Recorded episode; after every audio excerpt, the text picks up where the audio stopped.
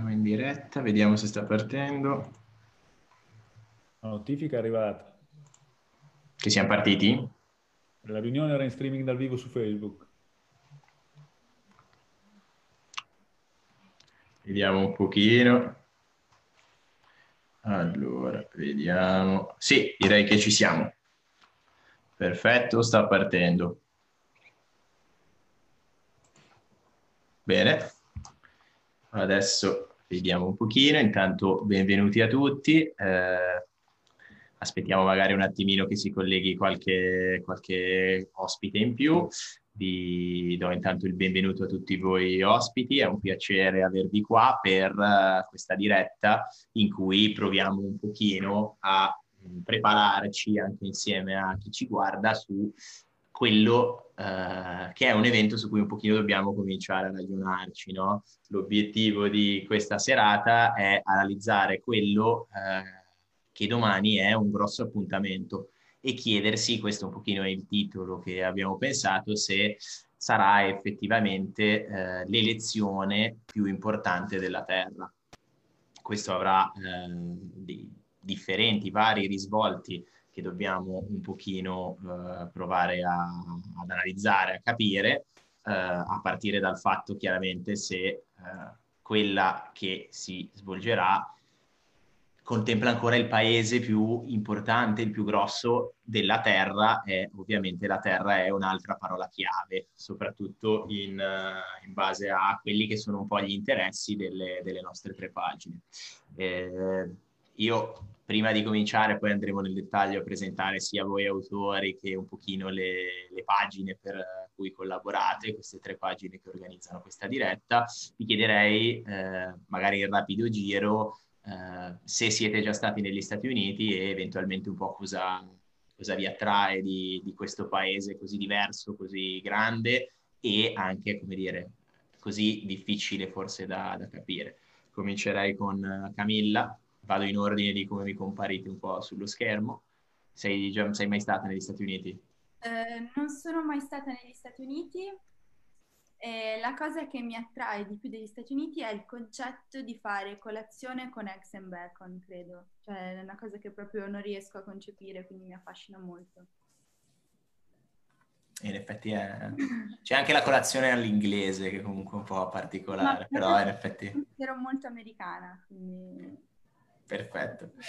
E tu Andrea, sei mai stato negli Stati Uniti? No, eh, era una delle idee per questi anni, eh, credo rimandata al futuro. Eh, Stati Uniti devo dire che la cosa che mi attira sempre di più è la wilderness, ovvero questa alternanza di diversi paesaggi, panorami, dalle montagne rocciose fino al Grand Canyon, passando per i laghi, che comunque è un po' un riflesso dell'eterogeneità di questa nazione, che noi molto spesso da lontano tendiamo a semplificare, però è altamente complessa ed è sempre interessante seguire e studiare. Perfetto, Andrea, grazie mille. Uh, Martina?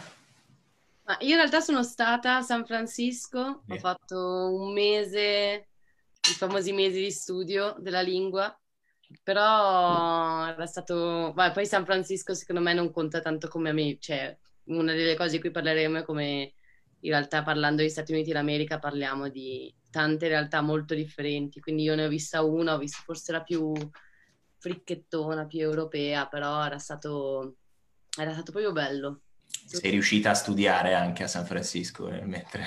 Sono riuscita a studiare, il mio inglese fa schifo comunque, però ci ho provato. È migliorato è migliorato. Mattia, tu sei stato negli Stati Uniti? Io non ci sono mai stato fisicamente, spesso e volentieri però mi interesso degli, degli, affari, di quello che succede di là dall'oceano, lo faccio principalmente da un punto di vista sportivo, da grande appassionato di football americano quale sono, e poi di riflesso lo faccio anche per tutto quello che riguarda un po' la musica, il cinema, la, la cultura e i movimenti sociali e in casi come questi anche la politica. Perfetto, da un appassionato di sport passiamo al contrario, ovvero un tifoso della Fiorentina. Emiliano, tu sei già stato negli Stati Uniti? Io sono stato come Martina a fare il famoso mese di non studio E sono stato però sulla costa est a Baltimora, ho fatto un po' di giri, eh, sono stato troppi pochi giorni a New York, chiaramente da tornarci assolutamente. E vabbè, negli Stati Uniti um, alla complessità di cui parlava Andrea aggiungerei la contraddittorie- contraddittorietà che è assolutamente la cosa che mi affascina di più, quindi per, uh, do- dovendo programmare un nuovo viaggio negli Stati Uniti andrei nel profondo sud perché più contraddittorio di quello non, non c'è niente. Perfetto, e last but not least, Natalie, tu sei stata negli Stati Uniti? No, purtroppo no. Eh, avrei dovuto prendere un volo per il Canada eh, quest'estate per una conferenza, ma ovviamente è tutto saltato, quindi, quindi no, per ora, per ora lo, guardo, lo guardo dall'Europa. È vero anche però che ho conosciuto molti ragazzi americani che erano qui per uno scambio solamente un anno fa, e, mentre ero in Erasmus, eravamo in Germania e eh, siamo riusciti a scambiare molti punti di vista diversi, anche eh, dipendentemente da dove provenivano. Perché ovviamente Stati, eh, noi parliamo di Stati Uniti d'America, ma parliamo di un territorio sconfinato e quindi anche la diversità di punti di vista era, era molto interessante. Perfetto, vedo che abbiamo già toccato un pochino di punti di questa serata e andrei un pochino a quindi entrare nel merito. Al netto che eh, ovviamente noi qua eh, siamo grazie alle tre pagine con, con, cui collaboriamo, ma questa sera vorremmo molto eh, interagire con eh, anche voi che ci state guardando da casa io ho davanti il, il cellulare, quindi posso interagire con, con, voi e inoltrare le domande che ponete agli ospiti. Noi qui questa sera siamo appunto per provare ad approfondire questo tema, abbiamo un po' anticipato eh, quello che sarà l'evento che immagino tanti di voi guarderanno, che sono le varie maratone elettorali di domani. Siccome sono diventate un evento anche queste maratone, noi cerchiamo di provare a farvi arrivare preparati a sia che voi guardiate Mentana o Sky o anche i, i, diciamo, le reti della, della, televisione nazionale, arrivare un pochino preparati a quello che immaginiamo sarà un, un grosso evento da seguire. Questa diretta è frutto dell'interazione fra tre pagine eh, che sono l'EcoPost, Critica Economica e The Pitch. Comincerei facendo magari gli onori di casa di chi ha ospitato, ha avuto l'idea di avviare questa diretta che è l'EcoPost, che è un blog di informazione ambientale. Qui eh, per loro abbiamo eh, Mattia e Natali, eh, che è stato fondato circa due anni fa da due aspiranti giornalisti che hanno eh, adesso una redazione che piano piano si è allargata ed è composta da sei giovani appassionati di tematiche principalmente ambientali. Eh, l'obiettivo di EcoPost è di diffondere informazioni che siano il più dettagliate possibile sulla questione che sta a cuore alla pagina che è la crisi climatica e mh, mm, il loro approccio è basato su dei dati scientifici e nell'idea di cercare di dare anche dei consigli quotidiani su uno stile di vita che sia il più possibile sostenibile. Lo scorso anno eh, sono stati il primo mezzo di informazione ad aver aderito alla campagna eh, Informazione Fossile Free, eh, che è stato lanciato dai Fridays for Future Italia. Insieme all'EcoPost c'è anche eh, Critica Economica, che è eh, un gruppo di ragazzi universitari e studiosi di varie estrazioni. Noi qui ne abbiamo due che sono Andrea e Camilla, eh, che sono appassionati di economia e di politica economica. Il loro obiettivo è quello di cercare di mh, mm, creare uno spazio di, di, dibattito a tutto campo su temi che siano eh, di attualità, di, di, pensiero e di storia economica, senza ovviamente cercare di cadere nelle, nei classici pregiudizi. Eh, leggo da loro, ci ispiriamo ai principi della Costituzione italiana e agli insegnamenti di John Maynard Keynes. Crediamo che l'economia sia sempre politica, anche o forse soprattutto quando tenta di travestirsi con gli abiti della tecnica neutrale e oggettiva, e la politica è fatta dagli uomini. Concludo con eh, la terza pagina che è The Pitch. Eh, qui abbiamo con noi Emiliano che tra l'altro viene salutato in questo momento da Jacopo Molè eh, che lo saluta e dice che è stato visto in piazza Spromonte comprando. Eh, ciao Jacopo, grazie per questo prezioso intervento. E da Martina, sono due capi redattori delle cinque categorie di The Pitch che è un blog a cui era un blog, adesso è una piattaforma cui ho contribuito anch'io a, a fondare, e Emiliano nello specifico il caporedattore di Risico, eh, che è la categoria che si occupa di eh, politica ed economia, Martina di Galileo che si occupa di eh, scienza, tecnologia e ambiente. Eh, Devic è essenzialmente una piattaforma di approfondimento trasversale di attualità, l'abbiamo ribattezzata la nostra finestra sul mondo, essenzialmente qui ci sono gli interessi di tutti i collaboratori che cercano di portare avanti dei temi che hanno a cuore eh, utilizzando gli strumenti diciamo più, più possibile innovativi quali articoli, podcast o anche dirette. Direi senza ulteriormente perdere tempo possiamo entrare dentro la nostra diretta e non sarebbe una, diciamo, un'introduzione alla maratona di domani se non ci mettiamo almeno uno spiegone. Quindi chiamo Emiliano, il uh, caporedattore di Risico, che uh, dentro The Pitch ha curato uno speciale dal titolo di United States of America, a spiegarci un pochino essenzialmente come funziona il voto di domani, perché mai come quello di domani è probabilmente davvero un, un voto molto particolare anche nelle sue modalità. Sì, eh, cercherò di essere il meno, il meno noioso possibile, eh, cer- mm, partendo dal, dal, appunto, dal funzio- da breve, un breve recap sul funzionamento del voto. Eh, come abbiamo, abbiamo imparato a, mm, sentendolo in questi anni, ne, eh, negli Stati Uniti appunto si vota un, eh, con un sistema abbastanza particolare, per cui noi europei mh, mm, facciamo magari un po' fatica a eh, a entrare in, questo, in, questo, in questa forma mentis, eh, perché il, il, voto non è eh, su, su, base nazionale. Eh, l'esempio più lampante è appunto il fatto che eh, quattro anni fa Hillary Clinton eh, vinse, anzi stravinse di ben 3 milioni di voti il, il, voto popolare su base nazionale, ma come ben sappiamo perse le elezioni. Perché?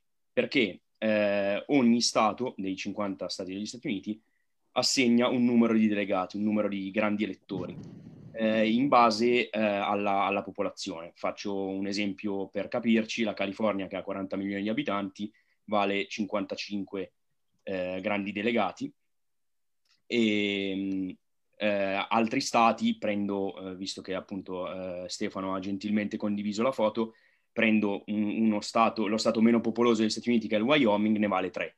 Quindi per intenderci tra California e Wyoming c'è una discreta differenza di delegati, quindi il peso elettorale degli stati è fondamentale nel discorso, eh, nel discorso elettorale. Questo cosa comporta? Comporta ad esempio, per proseguire su questo, su questo esempio, che eh, stravincere di svariati milioni di voti in California, che è un feudo democratico e quindi non è assolutamente in discussione, non sarà in discussione neanche domani notte, ehm, conta fino a un certo punto, visto che in quasi tutti gli stati, mh, a parte due, Maine e Nebraska, ma è inutile approfondire questo, ulteriore dettaglio, in tutti gli stati ehm, vincere eh, con un voto... dovrei trovarli adesso. Vabbè, tranquillo, non c'è, non c'è bisogno. Ehm, diciamo, eh, in tutti gli altri stati, quindi nella stragrande maggioranza, basta avere un voto in più dell'avversario per aggiudicarsi l'intero voto. Quindi un voto in più in California vale 55 delegati, un voto in più in Wyoming vale tra i delegati. E, ehm, questo eh, spiega il perché Hillary Clinton eh, ha perso nonostante, la, abbia, nonostante il, il, vantaggio nel, nel, voto popolare e spiega perché eh, domani per Trump potrebbe essere particolarmente complesso arrivare alla fatidica soglia dei 270. Fatidica soglia che è ehm, eh, che, che, deriva dal fatto che il, la somma del, dei delegati di, dei, dei, singoli stati fa 538, da cui il nome famosa, del famoso sito uh, di, di, Nate Silver. Um, quindi 270, 270 to win. Esatto, 270, visto che 538 diviso 2 fa, 500, fa 269, come, come, la matematica ci, ci insegna, eh, con 270 voti, con 270 delegati eh, si vincono le elezioni. Come si arriva a questi 270 voti? Eh, allora, diciamo che ci sono stati mh, una quarantina praticamente dei 50 che sono eh, per un motivo o per l'altro, per ragioni storiche, demografiche, eh, per varie ragioni, già praticamente assegnati. Quindi eh, è anche inutile, tra virgolette, domani sera eh, approf- mh, andare ad analizzare come avranno votato, visto che eh, sono appunto per svariate ragioni, per le ragioni più diverse, già assegnati. Ho fatto l'esempio della California, ci sono tanti altri esempi nella mappa che Stefano ha condiviso, tutti quelli blu sono stati eh, già assegnati ai democratici praticamente e quelli rossi sono stati già assegnati ai, ai, repubblicani. Dovrebbe accadere un cataclisma perché uno di questi stati cambi colore. Come vedete ne avanzano eh, una, una, dozzina che sono in, in, quel colore strano che non saprei definire. Eh, di questi, come vedete... È un marroncino? Marroncino, sì, marroncino. Eh, di questi ce ne sono alcuni che sono particolarmente corposi. Su tutti... Ecco, esatto. Ecco, diciamo un pochino quelli che con ogni probabilità quando esatto. sentiremo chiamare domani faranno drizzare un po' le orecchie. Faranno drizzare un po' le orecchie. Sono in particolare i due più popolosi e di conseguenza, mettiamole così, i tre più popolosi e di conseguenza più consistenti e più importanti sono Texas, come vedete 38, Florida 29 e Pennsylvania 20. Sono i tre stati che valgono di più tra quelli eh, ancora non assegnati e mentre Florida e Pennsylvania sono almeno negli ultimi, eh, ne, negli ultimi decenni, eh, abituati, tra virgolette, a essere dei swing state, cioè degli stati eh, che cambiano colore facilmente, il Texas un, è un caso un po' particolare perché è, è, la prima volta in 50 anni praticamente che torna contendibile, visto che è da, da che se ne ha memoria uno Stato storicamente repubblicano il fatto che torni contendibile, nonostante Trump abbia ancora un, un leggero vantaggio, ehm, è un po' la dimostrazione che mh, il presidente uscente si, si, si, trova abbastanza in difficoltà a livello, eh, a livello, di possibilità di vincere. Perché ricordiamo che eh, deve arrivare a 270 e calcolando i soli stati segnati in rosso nella mappa, quindi già dati per certi, è appena a 125. Quindi gliene mancano eh, altri 135 per arrivare a 270 e non sono pochi. Eh, ovviamente mh, partiamo dalla, dalla, cosa più semplice, se domani sentite che il Texas è andato a Biden potete spegnere la tv perché è finita la partita e Biden ha ovviamente vinto le elezioni senza neanche bisogno di andare a, a prendere nient'altro perché vuol dire che il paese ha, ha voltato le spalle a Trump questo sì, diciamo, è il caso. Una vera e propria rivoluzione, visto sarebbe, sarebbe, sarebbe una rivoluzione. Quindi questo è... dagli anni 60 più o meno. Esatto. Quindi questo sarebbe un altro partito. Questo sarebbe ovviamente lo, lo, scenario, tra virgolette, più semplice per noi spettatori, perché vorrebbe dire che non dobbiamo fare nessun calcolo e possiamo mettere a posto la calcolatrice. In tutti gli altri, eh, in, diciamo, in casi un po' più complessi, gli stati attorno a cui mh, con ogni probabilità eh, girerà un po' l'elezione, Texas a parte, che è un discorso eh, veramente, veramente, a parte, sono eh, Florida, Pennsylvania e Arizona. Ecco cui... Emiliano, perdonami perché è arrivata subito una domanda abbastanza importante da Giuseppe Di Girolamo che salutiamo, che chiede, valuta tu se vuoi rispondere adesso o più avanti nel corso della diretta, Spiegate cosa successe in Florida nel 2000. È forse il caso studio, se vogliamo, per capire esatto. come funzionano le elezioni in America, probabilmente. E, e, tra l'altro è stato, è stato, tirato fuori, è stato tirato in ballo più di una volta in questi giorni, anche perché è stato, almeno a memoria appunto di, dell'ultimo mezzo secolo, l'unico caso in cui la mattina successiva all'elezione eh, c'era ancora incertezza sul, sull'assegnazione. Eh, in breve quello che successe fu che in eh, poche contee della Florida, eh, i, la distanza tra Bush e Al Gore era di eh, centinaia e al massimo migliaia di voti.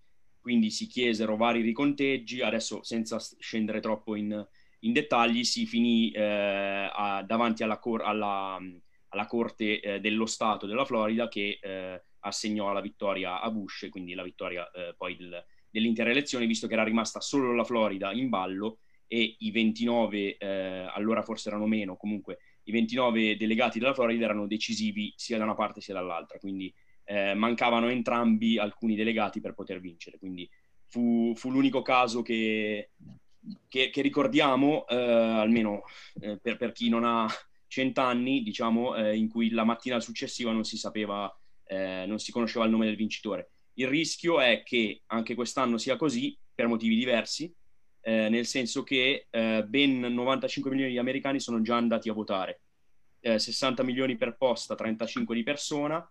Ovviamente il Covid ha pesantemente influito sulla scelta di votare in anticipo, in particolare per posta.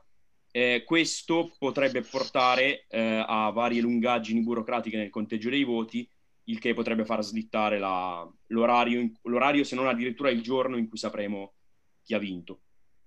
Per tornare al, al discorso che, per concludere un attimo il, il discorso sul, sugli stati da tenere d'occhio, eh, al di là del Texas, che è appunto, ripeto, un caso a parte, eh, un altro stato che rischia di cambiare colore e che potrebbe eh, essere una grande notizia per Biden è l'Arizona, che è quello stato eh, a est della California, che vale 11 voti, 11 gran, grandi elettori, 11 delegati e come tutti gli stati dell'area meridionale sta avendo una grande eh, sta subendo un grande cambiamento demografico, nel senso che la componente ispanica sta eh, eh, salendo vertiginosamente e eh, questo mm, unitamente ad altri, ad altri aspetti, eh, in particolare legati allo sviluppo, eh, allo sviluppo tecnologico dell'area e al fatto che molti californiani, molti, molte persone che lavorano in California si sono trasferite a vivere in, in Arizona, eh, ha portato appunto sta- uno Stato storicamente repubblicano a essere uno Stato in bilico.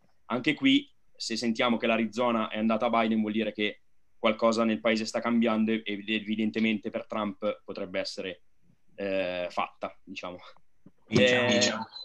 Dopo il clamoroso in Texas e il clamoroso in Arizona, in mezzo invece ci sarebbe. sono una serie di stati più contendibili. Che sono storicamente, diciamo che sono storicamente contendibili que- e, che, e, che, e, che, storicamente sono quelli che decidono alla fine un po' l'elezione.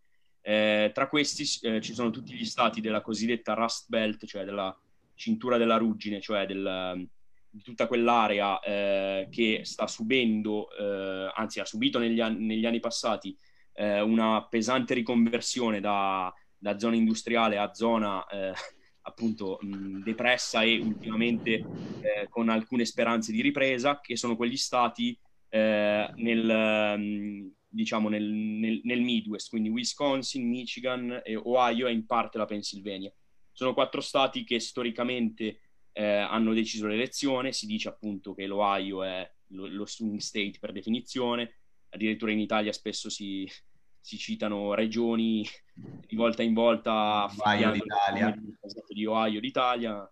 Tutte le, le 20 regioni italiane sono state eh, eh, nel tempo definite Ohio d'Italia, però oltre all'Ohio ci sono al, appunto altri stati che rischiano di essere decisivi, eh, tra questi in particolare la Pennsylvania, quella che vedete segnata con PA, che vale ben 20 delegati e in cui non a caso entrambi i candidati hanno deciso di concludere la loro campagna elettorale. Diciamo che questo dice molto. Per Biden in particolare la Pennsylvania potrebbe essere il tassello decisivo. Per Trump, eh, dovrebbe, diciamo, Trump non può permettersi di perdere in parecchi di questi stati segnati in marroncino, mentre a Biden ne basterebbe qualcuno. Questa è la grande differenza, perché come abbiamo detto Trump parte da 125 con la situazione che abbiamo sott'occhio, mentre eh, Biden parte da 216, quindi ci sono parecchi delegati di distanza. Quindi a, a, Biden basterebbe qualcuno di questi stati, Trump dovrebbe vincerli, se non tutti, una gran parte. E a complicare ulteriormente le cose per Trump, e concludo, c'è il fatto che altri due stati storicamente repubblicani del sud, North Carolina e Georgia, quelli che vedete in basso sopra la Florida, eh, che valgono entrambi eh, un, una buona quota di delegati, 16 e 15, rischi, sono per la prima volta da, anche qui, un mezzo secolo in bilico. Eh, anche qui, diciamo, se sentiamo, visto che eh, siamo sulla costa est, quindi i, i risultati dovrebbero arrivare prima che in Texas e in Arizona, se sentiamo che la Georgia e, la Nor- e o la North Carolina sono andati a Biden, potrebbe dirci qualcosa di come, di come andrà la serata. Per concludere, appunto, il, uh, per, per ba- a Biden basterebbe qualcuno di questi stati che abbiamo citato, mentre per Trump eh, si tratterebbe di ripetere gli, l'exploit del 2016, in cui tutti quegli stati che abbiamo detto, Wisconsin, Michigan, Ohio e Pennsylvania, sono andati a lui, eh, e in più difendere il Texas. Se, non, se Trump non difende il Texas, è finita. Perfetto, uh, girerei una domanda che ci è appena arrivata da Alessandro Di Tommaso al prossimo relatore che chiamo. Lui ci chiede uh, se vale lo stesso discorso più o meno per un altro stato molto importante e abbastanza conteso che è il Michigan. Nel frattempo, Alessandro, ti inoltro anche eh, i complimenti per l'iniziativa da parte della pagina di eh, Osservatorio Globalizzazione che ti saluta e ne approfitto a questo punto anche un pochino per presentarti. Se Emiliano era il caporedattore di Risico per The Pitch, Andrea è un ragazzo di Brescia del 1994 che si è formato studiando economia alla Statale di Milano è un analista indipendente di questioni geopolitiche ed economiche ed è per l'appunto membro di questo think tank Osservatorio Globalizzazione e di Critica Economica ehm, di cui sei tra i collaboratori fissi. Ora Andrea, con Emiliano abbiamo analizzato secondo me molto bene quali sono un pochino gli stati che decideranno un po' la partita, ma nello specifico ti chiedo per cosa si gioca in questa elezione, ovvero che paese va al voto domani sera. Poi se vuoi rispondi anche magari su questa domanda sul Michigan, che è questo stato qua in alto. Perfetto, grazie mille Stefano per l'introduzione, grazie mille anche a um, Emiliano per l'esaustiva e interessantissima eh, spiegazione. Un saluto a tutti, un saluto ai ragazzi di critica dell'osservatorio che ci stanno seguendo e a tutto il pubblico presente. Allora, che paese va al voto eh, domani? Va al voto un paese che non è mai stato tanto polarizzato quanto in eh, questo 2020 in cui abbiamo avuto due grandi eventi che non hanno creato nuove polarizzazioni, ma hanno mostrato allo scoperto dell'America tutte le contraddizioni e le faglie sociali, economiche, politiche e culturali che da tempo rischiavano di spaccare a metà questo paese, in cui appunto molto spesso eh, le contraddizioni sono state sopite sotto la cappa di valori eh, prospettive, speranze e mm, anche eh, visioni di lungo periodo comuni, quelle che molto spesso venivano chiamate col nome molto immaginifico di sogno americano, ma che adesso, mano a mano che l'America si inoltra in questo ventunesimo secolo, inaugurato dagli anni del terrore, proseguito con la crisi finanziaria, eh, rafforzato ulteriormente dalla polarizzazione crescente tra democratici e repubblicani, ora segnato alla pandemia e dal riproporsi delle tensioni razziali, vediamo che questo sogno americano ricomincia a essere sempre meno mh, inclusivo e a avere ai suoi margini sempre più parte della popolazione statunitense. È un paese diviso eh, tra diverse faglie eh, di cui l'ascesa di Trump, è bene ricordarlo, non è una causa, ma ne è forse la più forte conseguenza. Sono almeno 30 anni da quando, cioè, dopo la fine della guerra fredda, gli Stati Uniti si intestano lo sdoganamento della globalizzazione su scala mondiale, molto spesso dimenticandosi sul piano politico quelle che erano le faglie interne che queste polarizzazioni si ampliano. C'è addirittura un gran libro eh, di Christopher Lash de- degli anni 90, La ribellione delle elite, che ci mostra una di queste eh, forti contrapposizioni, ovvero la contrapposizione tra mh, l'elite statunitense e eh, l'America profonda, che noi potremmo contrapporre, eh, condensare, scusate, nella contrapposizione tra gli stati della costa e i cosiddetti flyover states, cioè gli stati in cui gli abitanti di New York, Los Angeles, eh, Portland, eh, Miami passano solo durante i voli business che li portano da una costa all'altra.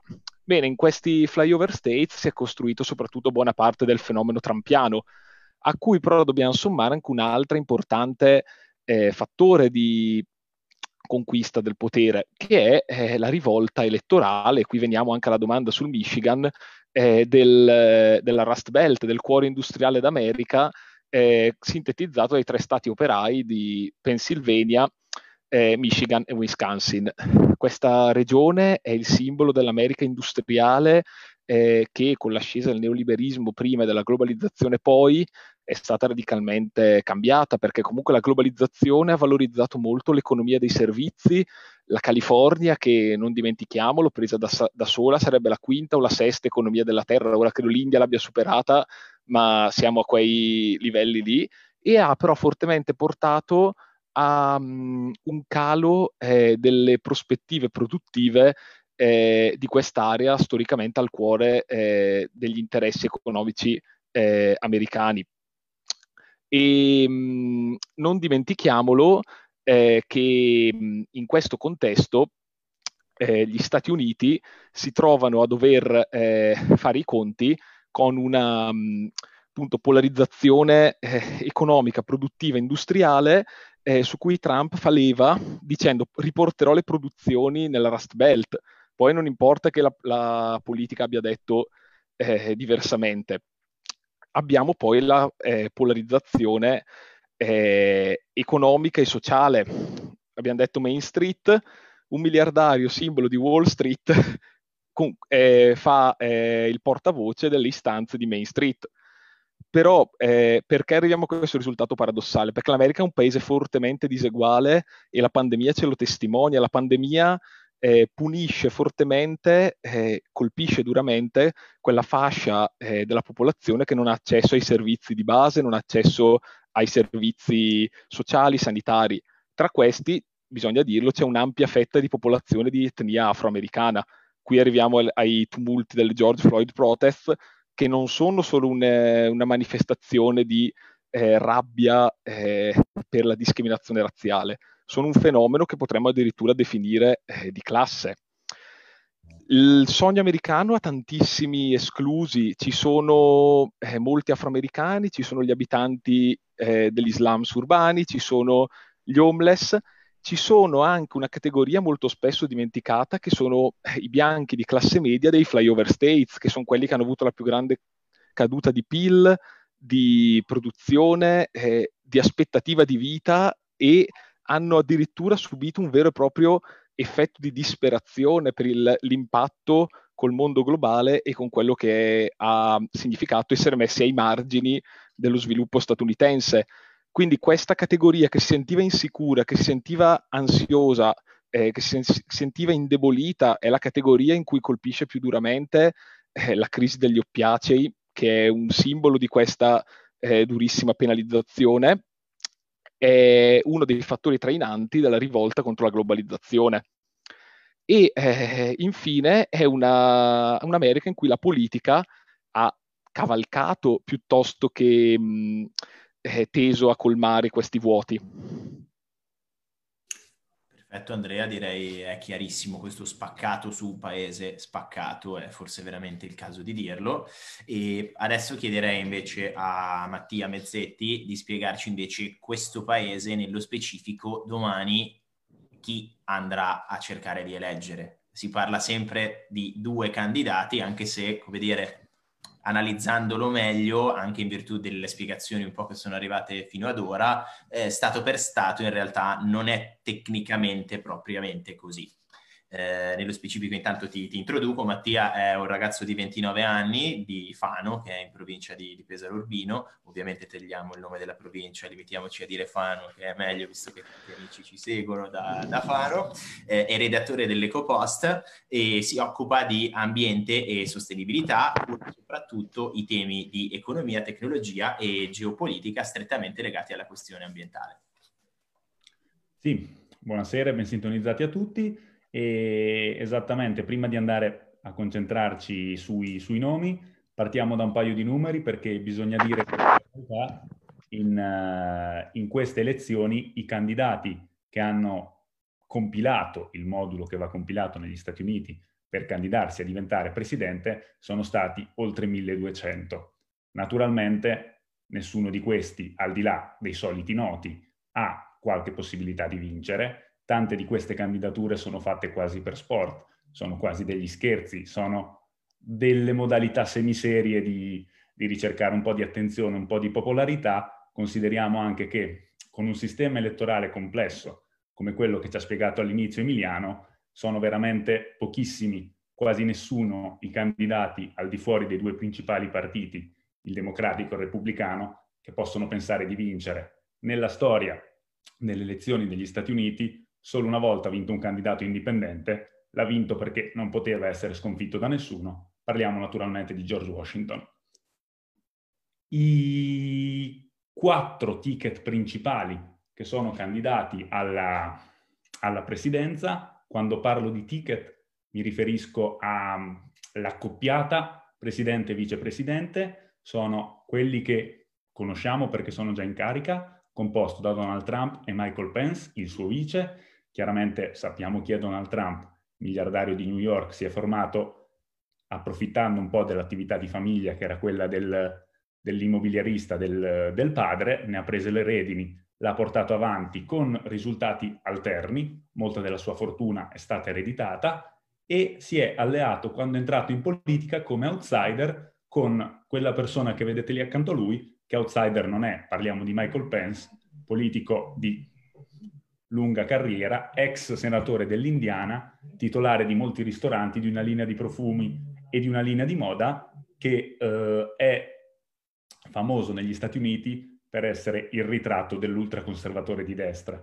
Parliamo di una persona ultracristiana, completamente nemica dell'aborto e che da sempre fa guerra a Planned Bra- Brotherhood e a tutte quelle attività che cercano di dare una mano alle famiglie in difficoltà negli Stati Uniti. Michael Pence è l'esatto ritratto di quello che sono i repubblicani duri e puri del Great Old Party, il GOP come si suol dire, ed è una vera e propria colonna per Trump che invece, come sappiamo, è uno che di politica non vive, faceva ben altro prima di candidarsi, si è candidato e ha vinto facendo leva su molti dei messaggi di Pence, ma anche su l'antipolitica che, che scorre nelle vene di moltissimi, sia in America che in Europa, come sappiamo. I suoi principali anche avversari dentro il partito repubblicano, diciamo, è assolutamente una figura fuori da quelle che sono le gerarchie. Nel 2016 è stato anche molto la sua elezione, eh, come dire, quasi inaspettata all'interno del, del, partito. Sì, va detto che naturalmente era più eh, in un angolo, se vogliamo dire, era più osteggiato nel 2016 di quello che non sia effettivamente oggi, perché dopo quattro anni che ha riportato al potere i repubblicani in un'elezione che dovevano perdere, secondo gli analisti, contro la candidata per sempre Hillary Clinton, è riuscito a ridargli una vittoria inaspettata e quindi adesso il partito si è un po' più compattato dietro di lui.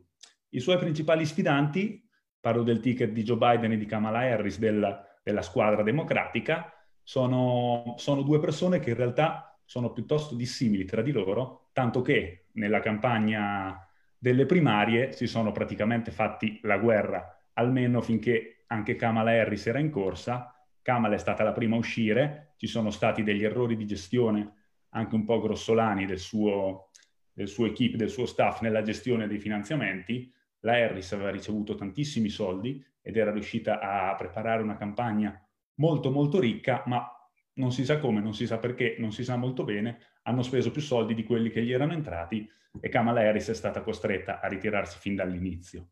Naturalmente eh, basta guardarli in foto per capire quali sono le forze del ticket. Kamala Harris è la prima donna di colore a candidarsi, mentre Joe Biden è l'esatto contrario di quello che cercano i progressisti.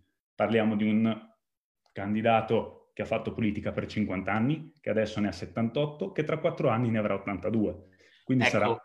Diciamo che proprio in virtù di questa elezione, scusami se ti interrompo, e dell'età media dei due candidati che saranno quasi certamente eh, i due più vecchi eh, inquilini della Casa Bianca per età, è veramente importante anche spiegare un pochino la figura del vicepresidente. Tu in particolare metto qua in condivisione questo articolo che hai fatto su Kamala Harris. Scusami se ti ho interrotto. No, non c'è problema, non c'è problema. La, l'articolo che comparirà adesso è un, è un uh, ritratto, se l'abbiamo, di Kamala Harris altrimenti quello che stavo per dire io era proprio questo, l'importanza del vice. Una come Kamala Harris è una che di lavoro fa la procuratrice distrettuale, quindi ha una lunga storia di elezioni alle sue spalle e va detto che le ha vinte quasi tutte e le ha vinte tutte in a landslide, come si dice in inglese, cioè con una valanga di voti rispetto all'inseguitore. È una vincente, oltre ad essere procuratrice distrettuale, è anche una delle due senatrici della California, che sono entrambe donne, e eh, rappresenta un po', o perlomeno quello che deve fare all'interno della, della strategia di Biden, è quella di rappresentare un po' il riscatto delle minoranze che sono così importanti per il Partito Democratico e per il suo progetto elettorale. Questi due sono i principali sfidanti alle elezioni. Non sono però gli unici, abbiamo altri due ticket che molto molto difficilmente, va detto, riusciranno ad entrare alla Casa Bianca, ma che possono portare via dei voti importanti, magari in quegli stati marroni che vedevamo all'inizio, a uno dei due ticket. E mi riferisco al, al ticket dei due liberali, che è composto da Joe Jorgensen e da Jeremy Cohen, detto Spike, che sono eh, una sorta di terza alternativa di estrazione più repubblicana che democratica, se vogliamo, ma che hanno un programma molto molto semplice che si basa quasi solo ed esclusivamente, questi sono i due candidati, Joe Jorgensen è la, a sinistra è la, è la donna ed è la candidata presidente, mentre con gli occhiali c'è Spike Cohen, il suo candidato vice. Il loro programma principalmente si basa sulla riduzione della burocrazia statale. Vogliono semplificare assolutamente il più possibile il meccanismo della burocrazia americana, sono anche abbastanza agguerriti nel loro messaggio di propaganda. Joe Jorgensen sul suo sito apre dicendo che sia che si voti Biden sia che si voti Trump, si voterà per uno Stato sempre più grosso, sempre più titanico, sempre più leviatano che prosciuga un po' le risorse dei cittadini, loro vogliono abbattere questo, semplificare tutto. È anche un bel messaggio, ma la scelta di Spike Cohen potrebbe remare a sfavore di questa di questo ticket perché Cohen è uno che è famoso per essere stato candidato anni su anni nelle precedenti tornate e l'ha sempre fatto in maniera semiseria. Era uno che promuoveva una lista tutta basata sui personaggi di Star Wars, per intendere che tipo di personaggio sia il suo vice.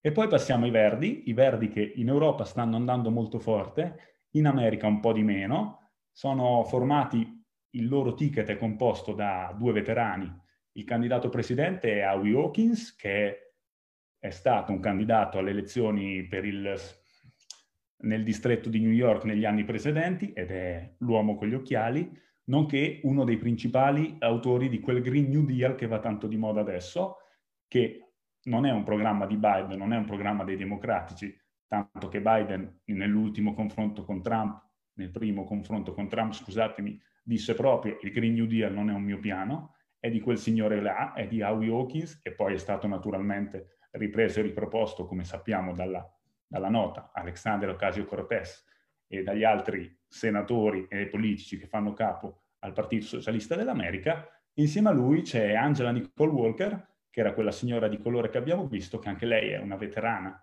delle battaglie ambientaliste e socialiste, e il loro programma si basa proprio sull'applicazione di quel Green New Deal come lo conosciamo noi, cioè non solo concentrazione sull'ambiente, ma anche creazione di posti di lavoro e tanti tanti valori socialisti inseriti nella cultura e nella società americana, motivo per il quale, come sappiamo in America, di solito vale già come una sentenza di sconfitta solo l'utilizzo della parola socialismo.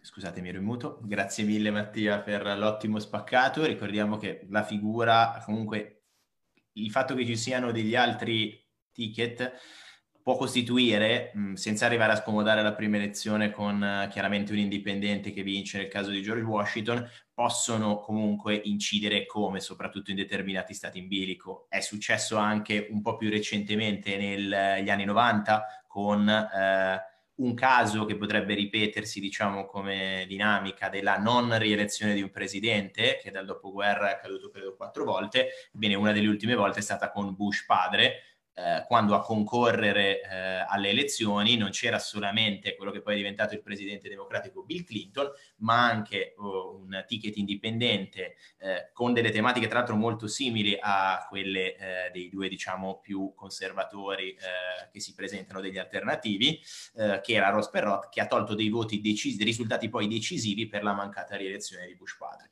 Noi abbiamo elencato un pochino i candidati, eh, la tua panoramica è stata molto bella, è chiaro che ovviamente, come dire, c'è un elefante dentro la stanza di qualsiasi comitato elettorale americano in questo momento e che di fatto ha fa completamente ribaltato il banco a partire dalla fine del 2019. Sto ovviamente parlando della pandemia eh, di coronavirus che ha stravolto interamente sia il paese e di conseguenza anche le elezioni abbiamo la fortuna di poterci avvalere di una persona abbastanza esperta, sicuramente più esperta di me, che è Martina Beltrami, la caporedattrice di Galileo, eh, che nella vita eh, fa il, il, medico, è una medica in attesa di informazioni dal Ministero dell'Università e Ricerca. Noi ti facciamo tanti auguri perché sappiamo quanto è complesso in questo momento stare dietro alla macchina eh, nell'attesa appunto di, dell'esito del, del tuo esame e cerca di diventare appunto una specialista, tra l'altro poi se ce lo vuoi dire anche di temi vagamente vicini a quello del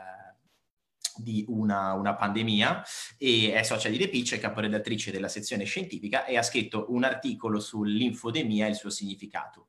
Eh, te Martina un po' la spiegazione su questa questione del coronavirus. Vabbè, ciao a tutti e ringrazio chi ci sta seguendo e anche gli interventi prima che sono stati veramente fantastici fino a questo punto, quindi spero di non abbassare la soglia d'attenzione e soprattutto abbassare la, cioè, l'efficacia dei contenuti trasmessi. Vabbè, che il Covid abbia colpito tutto il mondo non devo stare io a dirvelo e non devo stare a spiegarvi, soprattutto però era interessante vedere quanto possa giocare effettivamente la pandemia a livello delle elezioni in questo momento in America, mentre noi in eh, Europa parliamo di seconda ondata, in America addirittura parlano di una terza ondata. Adesso se mm, cioè appena è possibile vi faccio vedere il grafico, i dati sono effettivamente dell'America molto molto importanti, nel senso che al 30 ottobre contavano 94.000 nuovi contagi nell'ultima settimana per un totale di 9 milioni di persone contagiate in America con 230.000 decessi il Covid è stato, cioè ha colpito qualsiasi economia e qualsiasi livello e politico, qualsiasi tipo, cioè qual, qualunque Stato si è dovuto confrontare, l'America in particolare si è dovuta confrontare in maniera molto, molto più massiccia rispetto anche soltanto a noi in Europa, nel senso che se guardate i dati sono effettivamente abbastanza, cioè questo grafico è, è, è spaventoso in realtà sotto un certo punto di vista, tanto che in America stessa parlano più di un incendio che non di una terza ondata, perché nonostante, cioè noi possiamo vedere appunto tre picchi, ma in realtà quello che questi picchi non ci fanno, non ci fanno capire è che ci sono degli stati che non hanno mai avuto un effettivo calo dei contagi. Adesso io ho provato un po' a ricostruire quali sono stati i paesi che hanno avuto, i, vari stati degli Stati Uniti d'America che sono stati più colpiti. All'inizio ovviamente i paesi più colpiti sono stati quelli con le economie più sviluppate, diciamo anche più dinamici, quindi New York, Washington, la California. Si è poi diffuso in Texas, in Florida, in Georgia e a New York, nuovamente c'è stata una seconda ondata. La terza ondata in realtà in questo momento sta compendo molto di più le zone rurali zone rurali che, eh, come il Dakota, il Montana, il Wisconsin, che hanno, sono anche regioni che in questo momento probabilmente punteranno di più su attività indoor, cioè questo è anche uno dei grandi problemi con l'arrivo dell'inverno, il fatto che non si possono più fare attività all'aperto. E una delle cose particolari che in realtà Emiliano ha fatto vedere chiaramente nella, nella cartina iniziale dei vari stati marroni, tre degli stati marroni che eh, quindi sono tuttora contesi, l'Arizona, la Florida e il Texas, sono tre stati in cui, come dicevamo prima, non c'è stato mai un, un calo dei contagi, non si può parlare di seconda e di terza ondata, ma si può parlare proprio di un incendio, nel senso che sono tre stati in cui i numeri non sono mai calati dall'inizio, sono rimasti sempre altissimi, anche dovuto al fatto che i governatori hanno sempre spinto per una riapertura massiccia. E come vedete il Texas 38, la Florida 29 e poi devo andare a trovare l'Arizona che ne ha 11, quindi tre stati come il Texas, diceva prima Emiliano, se il Texas diventa di Biden eh, chiudiamo, chiudiamo, il giornale. Questa situazione del Covid, questa situazione del Covid sicuramente impatta molto sulle decisioni, nel senso che ehm, Trump si è sempre schierato contro l'Obamacare, ricordiamo che l'Obamacare che è stato approvato, eh, Trump ha approvato nel 2017 ad abbatterlo ed è stato uno dei mh, mm, il terzo tentativo di un presidente americano di portare un'assicurazione sanitaria. Al momento in America l'idea che noi abbiamo un po' è quella che se arrivi in ospedale con una gamba rotta non te la ripara nessuno, in realtà te la riparano subito, ma poi se non sei assicurato, se non hai contratto un'assicurazione tramite il lavoro, che è tendenzialmente quello che avviene, o privatamente, ti arriva una parcella molto molto alta. Obama attraverso l'Obamacare ha implementato i due sistemi che ci sono, che sono il Medicaid e il Medicare. Medicaid e il Medicare. Il Medicare è quello per le persone over 65, il Medicaid è quello per le persone a basso reddito. Trump, d'altro canto, nonostante abbia cercato di abbattere l'Obamacare, in realtà ha reso la possibilità di fare il test per il Covid gratuito, virtualmente gratuito, sono effettivamente si può andare a vedere in ogni stato la possibilità di fare il test per il Covid in maniera gratuita, ma alcuni paesi sono così eh, giganteschi in America, proprio dico geolo- cioè, geograficamente parlando, che magari tre singoli luoghi per poter fare il test del Covid eh, non permettono alla popolazione di farlo. E in realtà eh, Trump ha anche permesso che tutte le cure per eh, le persone malate di Covid fossero gratuite. Salvo poi adesso una delle, una delle ultime diciamo, slogan della campagna elettorale di Trump proprio degli ultimi giorni è quella che i medici stiano gonfiando i casi di Covid in modo da ricevere maggiormente soldi. Questa rientra nella, nel lungo elenco di fake news che sono state diffuse sul, sull'epidemia da, da, coronavirus. Potremmo passarci una diretta intera ad elencarle. L'ultima è questo filone recentissimo anche del, diciamo, la non validità del tampone a cui si inserisce in Italia. Uno dei principali esponenti recentemente è stato Cristiano Ronaldo. Diciamo, ci sono due assi che portano avanti questa teoria globale del tampone. Beh, sicuramente Trump sarebbe d'accordo con Cristiano Ronaldo, visto che adesso è tornato a fare, è tornato come, cioè come nel 2016 a fare l'ultima corsa della campagna elettorale. Il problema è che tutti i suoi comizi in questo momento sono senza mascherina, senza distanziamento, senza nessun tipo di accorgimento. Quindi sicuramente lui sta puntando in questo momento, oppure anche proprio per il fatto che è stato positivo eh, a quanto viene detto e che l'abbia scampata, sta molto puntando sul fatto che Biden è debole, è spaventato eh, per il fatto che semplicemente organizza i comizi con, eh, con le mascherine e con i distanziamenti che sono richiesti. Un'altra delle cose molto... Cioè, e questo ha un po' cambiato la campagna elettorale, nel senso che secondo me e questo poi è un po' la questione che andrebbe capita, cioè il grande, il grande slogan di Trump era quello di eh, proteggere l'americano medio, il 2020 è stato sicuramente un anno di crisi, eh, direi che la parola più adatta per definirlo, il Covid ha del tutto, cioè, effettivamente senza questa misura di pagare direttamente il presidente, diciamo, attraverso dei fondi speciali istituiti, le parcelle del, delle persone che non hanno un'assistenza sanitaria, la maggior parte delle persone in America sarebbe andata in bancarotta. Ricordiamo che la prima causa di bancarotta personale in America è proprio delle spese mediche non preventivate per qualsiasi motivo. E quindi eh, è stato soltanto un intervento, diciamo, speciale che ha potuto un attimino preservare la popolazione.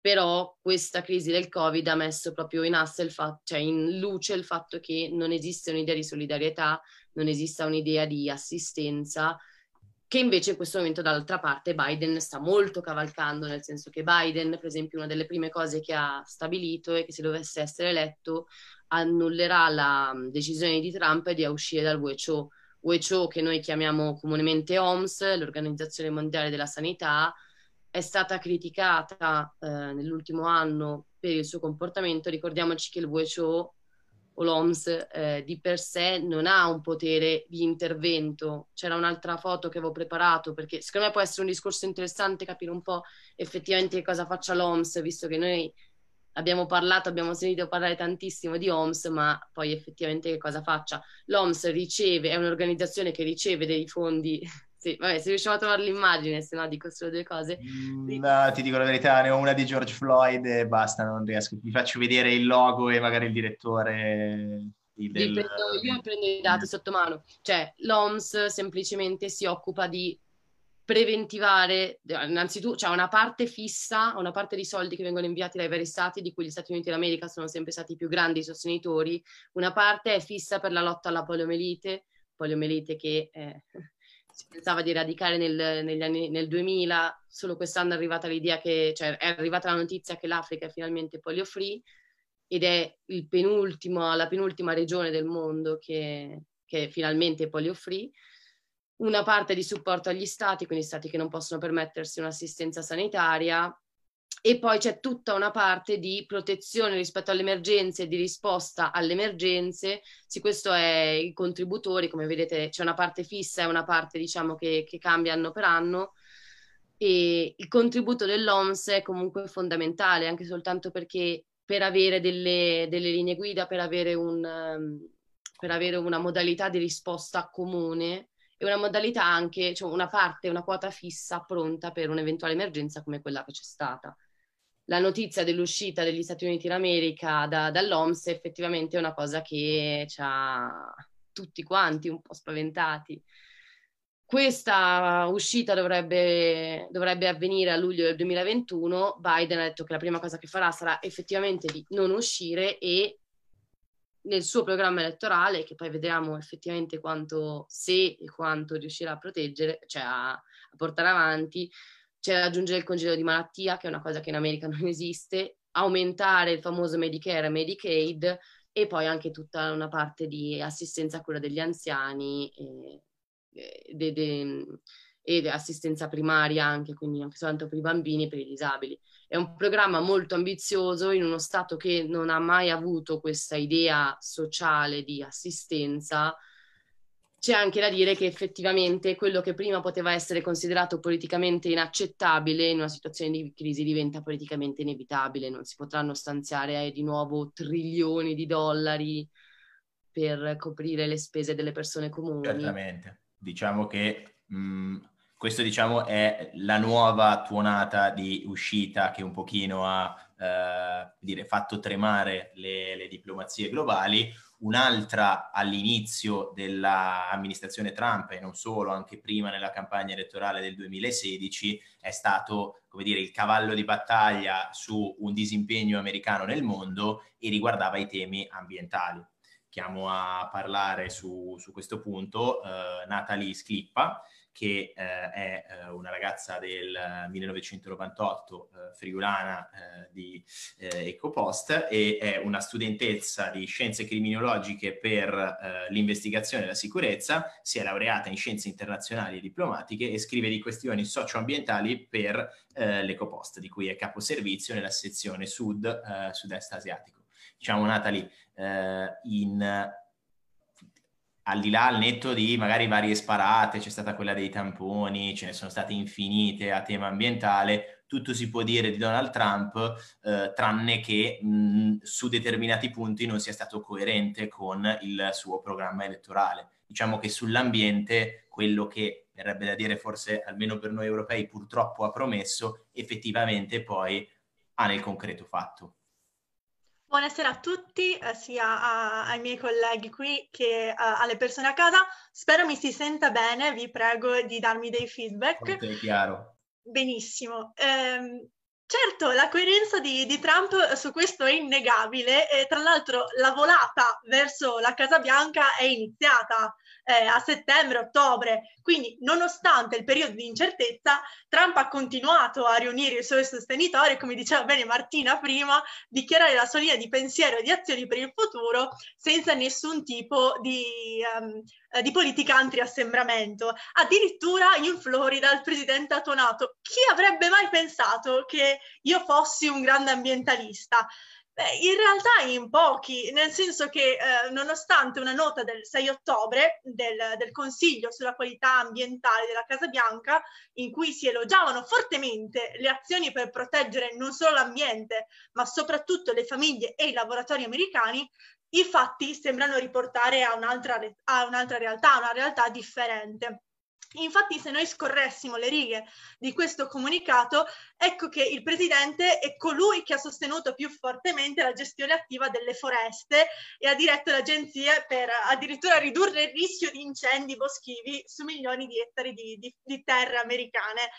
Eh, certo che peccato che in occasione degli incendi, come tutti sappiamo, scoppiati in California, che hanno devastato migliaia di acri, eh, appunto non solo in California, ma anche negli stati limitrofi e ucciso 36 persone, e gli abbia negato ancora una volta l'esistenza del cambiamento climatico, cambiamento climatico come concausa degli eventi estremi e addirittura ha affermato eh, non soddisfatto rispondendo al, al governatore del, della California Newsom che il clima inizierà a, a rinfrescarsi e che sarebbe stata una questione di tempo.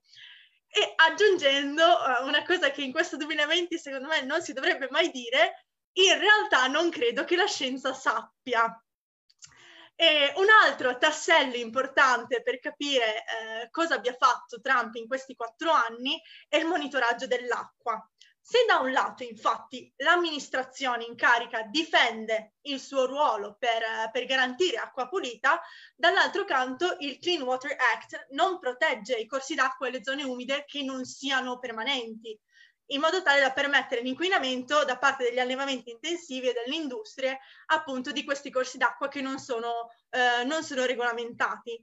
Inoltre, un'analisi recente eh, svolta da Washington Post ha messo in luce il fatto che il tycoon abbia indeboli- ha indebolito, addirittura eliminato 125 leggi e politiche volte a, pot- a proteggere gli elementi, l'aria, l'acqua, la terra. E addirittura ci sono 40 rollback ancora in corso. Ma uno si chiede, ma in tutto questo l'EPA che cosa fa? L'EPA, che è l'agenzia statunitense per la protezione dell'ambiente, è stata ridefinita completamente nei ruoli. Già nel 2018 Trump aveva promesso di smantellare l'agenzia in qualsiasi forma e quando, e quando, Trump dice di voler smantellare qualcosa specialmente riguardo l'ambiente, la sua coerenza è veramente eccezionale. Tant'è vero che l'ha svuotata di significato. Eh, nel corso di questi anni la situazione non è andata migliorando. Eh, interessanti purtroppo, eh, se vogliamo dire, sono alcune mosse recenti riguardo, riguardo l'EPA. La prima è l'aggiornamento del sito. Interessante perché di solito quando uno aggiorna il sito aggiunge dati. In realtà questa volta sono stati tolti. Una seconda è la strana coincidenza tra il Black Friday, ovvero il giorno dopo il ringraziamento, quella dello, della corsa allo shopping, e l'uscita del report sulle emissioni di gas a effetto serra degli Stati Uniti. Insomma, 39 giornate, testate giornalistiche e 17 organizzazioni ambientali hanno provato a protestare per riottenere la qualità all'interno dell'agenzia, ma uh, ovviamente il tutto è ancora, ancora pendente. L'accesso delle informazioni inoltre è parzialmente preclusa ai cittadini e anche agli stessi operatori interni perché molte collaborazioni sono state interrotte. Um, tutto questo, eh, questo comunicato di poche righe in realtà, ma che ci dice un po' tutto, eh, ecco che si fa notare il miglioramento della qualità dell'aria con una diminuzione degli agenti inquinanti correlati alle emissioni di anidride carbonica. Quella è la notizia, diciamo, un po' cardine e positiva dell'amministrazione, di cui Trump si è ovviamente preso il merito, però è parte di una strategia più grande di transizione a lungo termine delle maggiori com- compagnie del carbone, eh, pensiamo alla Sierra Club Hong Kong, che quindi decidono di rinunciare a delle parti di emissioni di anidride carbonica anche per non perdere investimenti. E l'abbassamento quindi delle emissioni è avvenuto nonostante l'amministrazione in carica, non grazie ad essa. Il cambiamento climatico. Beh, oltre al cambiamento climatico, queste elezioni dovranno occuparsi di favorire un reale clima di cambiamento, direi. Perfetto, Natalie, grazie mille. E, ehm, appunto, abbiamo un pochino. Noi recentemente oggi siamo usciti con un articolo su The Pitch e dentro Sette Muse, parlando un pochino della proprio della campagna elettorale che viene fatta in politica, nel senso che il tema un pochino delle fake news, ma in generale ricollegandomi anche un pochino al discorso dell'infodemia eh, di cui parlava Martina, ovvero di un vero problema nell'accesso e soprattutto nella fruizione di contenuti di informazione è stato, a detta proprio anche di Mark Zuckerberg, il fondatore di Facebook, eh, messo in evidenza. Cioè c'è un problema con l'informazione, c'è un problema non solo in America, ma ovviamente in un paese come l'America, eh, che va a decidere pot- quello che ci stiamo un po' interrogando se è l'uomo più potente del mondo, c'è un vero e proprio problema di capire effettivamente la realtà fattuale delle cose.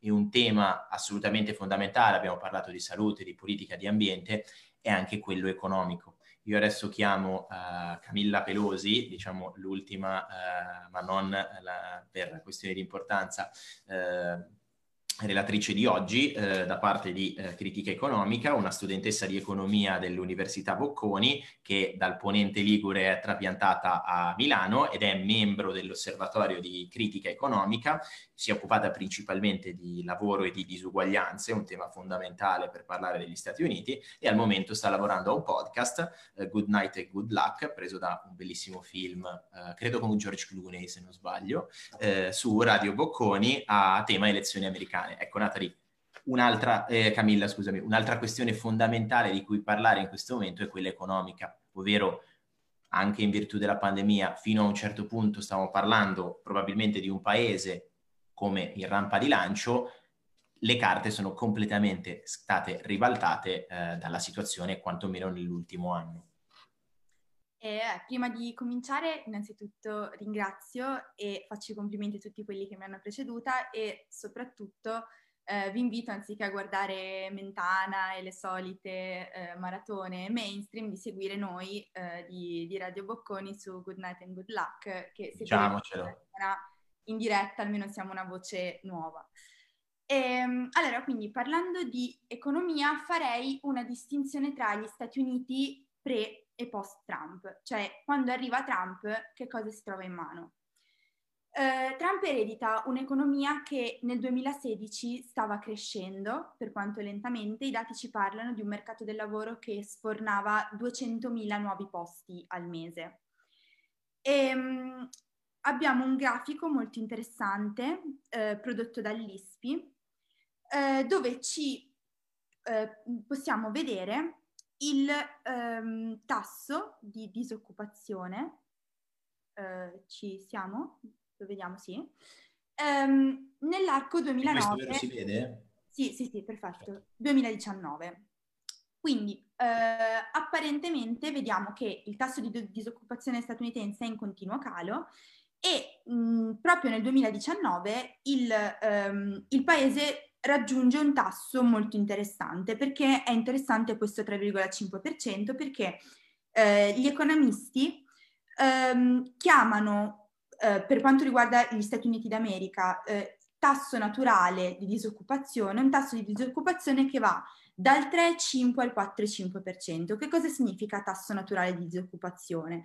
È un tasso di disoccupazione che noi consideriamo strutturale, fisiologico di eh, un sistema economico quando ehm, funziona al massimo della propria potenza. Quindi in soldoni che cosa significa? Che la domanda di lavoro eguaglia l'offerta. Questo è merito di Trump? Non sembra essere così, perché questo trend favorevole, come vediamo, inizia 2000, di, eh, dal 2009, quando dopo un picco che coincide con la crisi del 2008, um, inizia una stabile contrazione del tasso di, di disoccupazione e eh, l'amministrazione Trump in realtà quindi sta beneficiando di una tendenza generata da politiche che vengono dall'amministrazione precedente e raggiungiamo appunto nel 2019 il tasso di disoccupazione ehm, più basso negli Stati Uniti degli ultimi 50 anni. E ehm, quindi che cosa fa Trump quando si trova a questo punto nel, eh, all'inizio del suo mandato? Due, tra- due cavalli di battaglia eh, della, della, sua politica in campo economico sono stati i tagli eh, delle aliquote sui profitti di impresa che avrebbero portato alla creazione di 25 milioni di posti di lavoro in 10 anni. Qual è lo strumento? La eh, deregulation, la deregolamentazione dell'economia americana. Eh, quindi in che cosa si è tradotto questo? Nello smantellamento di tutte quelle tutele pubbliche che erano state introdotte dall'amministrazione Obama e che i dati ci dicono eh, avessero un, un, effetto positivo, dati i eh, livelli eh, di disoccupazione. In particolare queste tutele pubbliche eh, erano riferite ai settori di ambiente, lavoro e sanità, quindi settori che impattano concretamente, quella che noi chiamiamo l'economia reale, cioè eh, effetti sul, sulla vita dei cittadini. E, ehm, secondo Josh Bivens, eh, un economista del, dell'Economic Policy Institute che ha parlato proprio in questi giorni, l'assunzione adottata dalle politiche di Trump, secondo cui quindi il libero mercato, progressivo abbattimento dei limiti all'iniziativa economica privata, eh, dovrebbero portare a maggiore efficienza, si è rivelata eh, fallace. E possiamo, mh, diciamo, eh, avere un'intuizione di questo principio anche noi, guardando invece quelli che sono i dati relati- relativi al PIL eh, degli Stati Uniti. Ehm, è un grafico prodotto di recente dal, dal Financial Times dove vediamo il PIL da 2006 al 2020. Come abbiamo detto, ehm, diciamo, le, le, le, politiche di Trump sul tasso di disoccupazione non possiamo dire che abbiano avuto un effetto immediato, cioè ancora nel 2019 stavamo eh, godendo degli effetti positivi molto probabilmente delle politiche dell'amministrazione precedente. E infatti da, da questo grafico che invece si riferisce al prodotto interno lordo, vediamo che il, il, ehm, diciamo, la tendenza ascendente inizia a fermarsi non eh, dove vediamo la striscia nel colore più scuro, diciamo che indica l'inizio degli effetti del, dei lockdown e della pandemia, ma già da in tempi non sospetti, cioè siamo alla fine del 2019 quando l'economia americana sembra ehm, attraversare una battuta d'arresto. E ehm, infatti, ehm, diciamo, la ricetta di Trump, sempre eh, nello spirito di eh, deregulation, per eh, superare questo, questo, questa, questo crollo eh, del PIL americano è sempre la stessa ricetta, cioè eh, lasciamo che eh, l'economia riprenda il proprio corso secondo una, la, il forte ottimismo trampiano in quella che chiamiamo una eh, eh, V-shaped um, recovery. Che cosa significa? Un termine che sentiamo spesso nel dibattito, cioè in, teoricamente Um, questo crollo forzoso dell'attività economica dovrebbe uh, essere seguito da un periodo fortemente uh, in crescita che infatti sembriamo dal grafico vedere in, questo, in questo, questa chiusura del 2020 ma in realtà dobbiamo stare attenti, Trump dovrebbe stare attento a lasciare eh, tutto sulle spalle del mercato, perché i dati, come appunto riporta il Financial Times proprio eh, nell'articolo a cui si riferisce questo grafico, gli Stati Uniti al momento hanno recuperato soltanto due terzi della produzione persa, il PIL resta eh, al 2,9% sotto il, eh, i livelli del terzo trimestre del 2019 e eh, 3,5 punti percentuali sotto al quarto trimestre dello stesso anno. Inoltre, secondo lo US Labor Department, l'agenzia governativa che si occupa de- del dato di cui parlavamo prima, cioè del tasso di disoccupazione, a settembre sono stati registrati eh, più di 10 milioni di disoccupati in più rispetto a febbraio, quindi pre-pandemia. Tutti questi dati ci dicono che il peggio non è ancora passato e eh, che quindi, eh, come vedremo poi in seguito, ehm, forse c'è bisogno di un aiuto del pubblico, diciamo. Perfetto, grazie mille Camilla e ovviamente cercando di addentrarci dentro questo scenario peggiore possibile, eh, al netto di appunto questa difficoltà economica, con ogni probabilità avrà conseguenze anche, lo stiamo vedendo anche in Italia, ma ovviamente in un paese polarizzato come gli Stati Uniti in maniera anche più evidente per quanto riguarda la sfera sociale. Quindi tornerei a Martina e ti inviterei anche a rispondere a una domanda eh, che ci fa Marina Origone, che salutiamo, chiedendoti un tema, una domanda che sta abbastanza dentro questa questione sociale, si riallaccia al tuo intervento sulla questione anche sanitaria e medica negli Stati Uniti in questo momento, se è vero, eh, come ha affermato Trump, che eh, di fatto i medici, le, le, gli ospedali eh, ci guadagnano di più se ci sono più morti per Covid, un tema che tra l'altro stiamo sentendo anche in Italia in, in questo momento paventare, oltre ad altri interventi diciamo eh, difficilmente comprensibili sul tema. Allora, partiamo, cioè nel senso, su questo in realtà in America funziona in maniera abbastanza similare a come funziona in Italia, con la differenza che, vabbè, da loro, cioè noi abbiamo comunque un sistema che tendenzialmente possiamo considerare un sistema misto, pubblico e privato, ma con un pubblico comunque ancora, con un sistema pubblico molto rilevante, invece in America funziona tutto ad assicurazione, quindi su questo c'è una lieve differenza, però in generale l'ospedale è visto come un'azienda, questo è vero anche in Italia, cioè noi non abbiamo, noi ormai in Italia parliamo di ASL, cioè che poi sono ATS ormai, però sono delle aziende territoriali, Quindi effettivamente ogni ospedale è come se mandasse un rendiconto di quante persone abbiamo curato e per quali malattie, le cosiddette SDO. Alla fine, quando il paziente viene rimesso, si scrive per che cosa è stato ricoverato. A seconda dell'operazione che ha fatto o del motivo del ricovero, l'ospedale riceve un certo tipo di risarcimento, diciamo, cioè proprio un pagamento in realtà rispetto a quello che ha fatto. Funziona così anche in America. Il punto qual è? Che un paziente attaccato a un ventilatore ha un costo più alto rispetto a un paziente non attaccato a un ventilatore. Questa è semplicemente una questione di rimborso di una spesa che è inevitabile, che è il costo dell'apparecchio, il costo dell'ossigeno, il costo soprattutto anche del personale che ci sta dietro.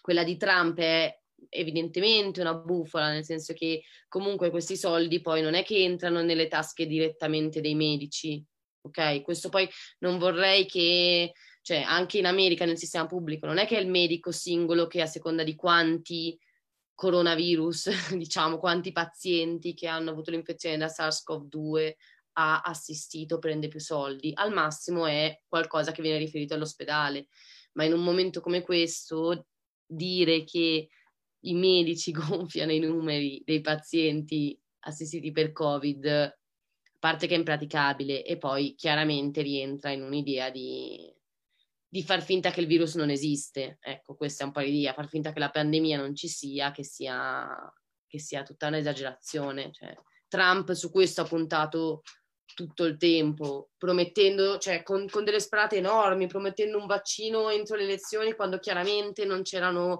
non c'erano i dati, non c'erano gli studi, non, non, c'era possibilità, per cui effettivamente non è arrivato questo vaccino. Quindi rientra un po' in quell'escalation di Trump che, va bene, ha dette di tutte. Cioè ha detto anche di, cos'è che era, di farsi di candeggina, cioè di Um, sì, diciamo che ha proposto almeno 4 o 5 potenziali farmaci testati da nessuno uh, come, come, soluzione, però diciamo su un altro grosso tema uh, sociale che probabilmente è stato detonato un pochino dalle, dalla situazione che stanno vivendo gli Stati Uniti in questo momento, anche lì ha preso delle posizioni decisamente forti Trump, sto parlando ovviamente della questione sociale, in particolare uh, che si è incanalata in questo momento nel Black Lives Matter.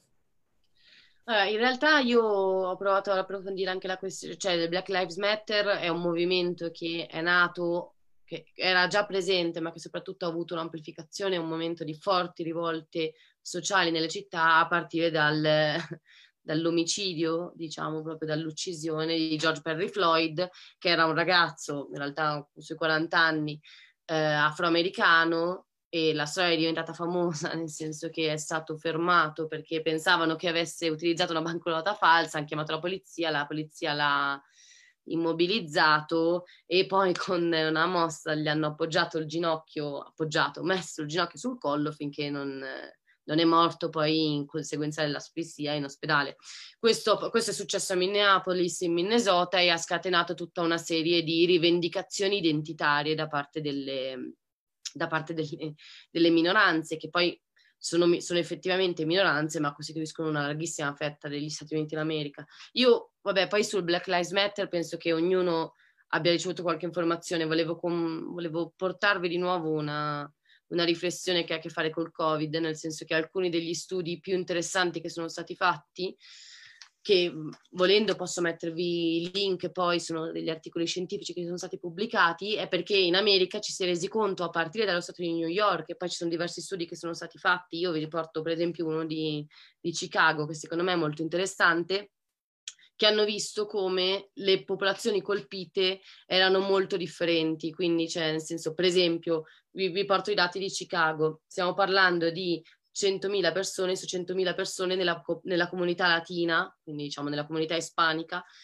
erano, sono state colpite 1.000 persone per 100.000 della popolazione, nella comunità afroamericana 925, altre popolazioni 865, i bianchi 389 quindi un divario quasi del, del, doppio, con una mortalità anche lì veramente molto diversa, 73 per 100.000 tra gli afroamericani, 36 per 100.000 tra gli ispanici e 22 per 100.000 tra i bianchi. All'inizio cioè, ci si poteva anche chiedere in maniera anche molto naif, molto ingenua, se effettivamente fosse una questione razziale, ovvero se inteso ci fossero delle condizioni per cui determinate etnie fossero più portate a, ehm, contrarre il virus e ad avere poi degli esiti sfavorevoli, in realtà gli studi che appunto vi, vi, condividerei sono molto interessanti perché fanno vedere come queste categorie sono quelle che eh, sono più colpite proprio perché più facilmente hanno dei, delle patologie sottostanti, che sia l'ipertensione, che sia l'obesità, e soprattutto perché vivono anche in delle condizioni sfavorevoli sarà una, uno diciamo slogan che... è stato detto più e più volte, però anche la, la, distanza sociale è un privilegio di classe, non c'è niente da fare. E questi diciamo che, scusami Martina se, se ti interrompo, eh, come al solito eh, diciamo, il virus non ha colpito allo stesso modo, lo abbiamo visto anche un po' in Italia con la condizione, con la situazione del lockdown, le persone, ma chiaramente incidono dei fattori anche sociali ed economici.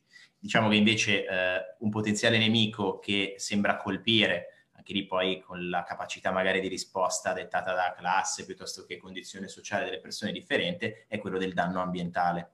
E chiederei quindi eh, a Mattia eh, di spiegarci un pochino eh, questa questione, eh, che anche lì è un eterno tema un po' che si ripropone. No? Nel 2016 era stata eh, diciamo, il cavallo di battaglia di Trump eh, nei confronti di quelle che erano state le politiche di Obama, eh, dicendo di voler eh, chiudere un pochino con la questione ambientale e eh, adesso invece c'è un nuovo grande tema eh, che è quello del Green New Deal, che è un pochino un cavallo di battaglia diciamo, su cui forse Biden è salito in corsa. Sì, esatto. Diciamo che mh, si è parlato tanto di polarizzazione negli interventi precedenti e anche quella ambientale è assolutamente una polarizzazione, soprattutto perché Biden per eh, tirare al suo carro tutte quelle persone che eh, sono convinte che piuttosto che Trump sia meglio chiunque altro, sta cercando un po' di eh, mettersi in una situazione dicotomica contro di lui su tutte, su tutte le questioni, una di queste chiaramente è anche quella ambientale e adesso andremo ad esaminare velocemente le differenze tra quello che ha fatto Trump e quello che propone di fare Biden con alcune tabelle che ho preparato. Per quanto riguarda il Green New Deal, come anticipavo prima, attenzione a dire che il Green New Deal sia uh, nel programma di Trump, perché non è così, nel senso che il programma di Biden per l'ambiente, che lui ha chiamato in alcuni interventi pubblici Biden-Trump, eh, Biden Program, scusatemi, è eh, molto molto più alleggerito rispetto al Green New Deal che eh, non è solo un programma ambientale, ma è un programma che coinvolge anche un sacco di misure lavorative e anche per la sanità che da privata deve diventare più o meno pubblica, che sono assolutamente socialiste. E come cercavo di anticipare prima, se tu in America presenti delle misure socialiste, perdi tantissimi voti anche tra gli elettori democratici. È storicamente sempre stato così, è ancora così. Naturalmente, visto il grande successo che sta avendo Alexandre Ocasio-Cortez e il suo partito dei socialisti democratici, potrebbe essere che tra qualche tempo progetti come il Green New Deal diventino realizzabili. Al momento non è così, anche perché la spesa richiesta dal Green New Deal è veramente molto molto alta in un momento di crisi profonda come questo e sarebbe davvero difficile presentare il Green New Deal come una proposta fattibile. Lo fanno i Verdi, ma i Verdi non si giocano la vittoria o la sconfitta in un'elezione come invece fa Biden. Per cui anche Biden è stato molto molto chiaro nei dibattiti che ha fatto con Trump nel dire che il Green New Deal non è un suo programma, contraddicendosi se vogliamo un po' con quello che aveva scritto nel suo programma se si va sul sito di Biden si trovano diversi rimandi al Green New Deal, ma in realtà è importante precisare che lui non supporta il Green New Deal in quanto tale, lui ha un suo programma ambientale di cui adesso andiamo a vedere qualche caratteristica che però è un'altra cosa. Partiamo dunque subito a questo punto con, uh, con le differenze che ho selezionato. Se possiamo vedere Stefano la, la prima tabella che ho preparato, quella sulle differenze tra, tra quello che ha fatto Trump e quel che dice Biden. Parliamo delle politiche ambientali e per semplicità di lettura di chi ci guarda delle tabelle, le tabelle le ho preparate mettendo quello che ha fatto Donald Trump sulla sinistra, evidenziato in rosso che è il colore che i media assegnano tradizionalmente al Partito Repubblicano, e sulla parte destra vedete quello che Biden propone di fare nel suo programma.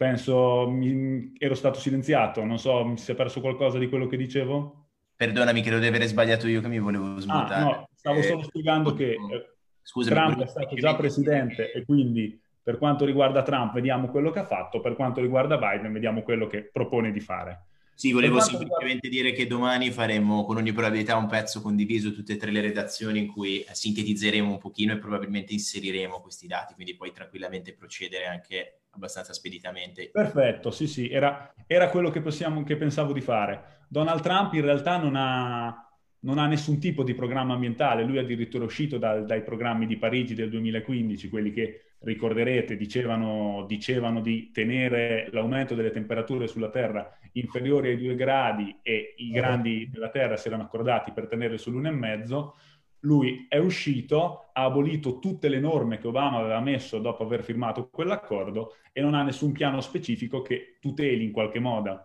o si occupi della, della questione ambientale perché per lui non è una questione molto semplicemente.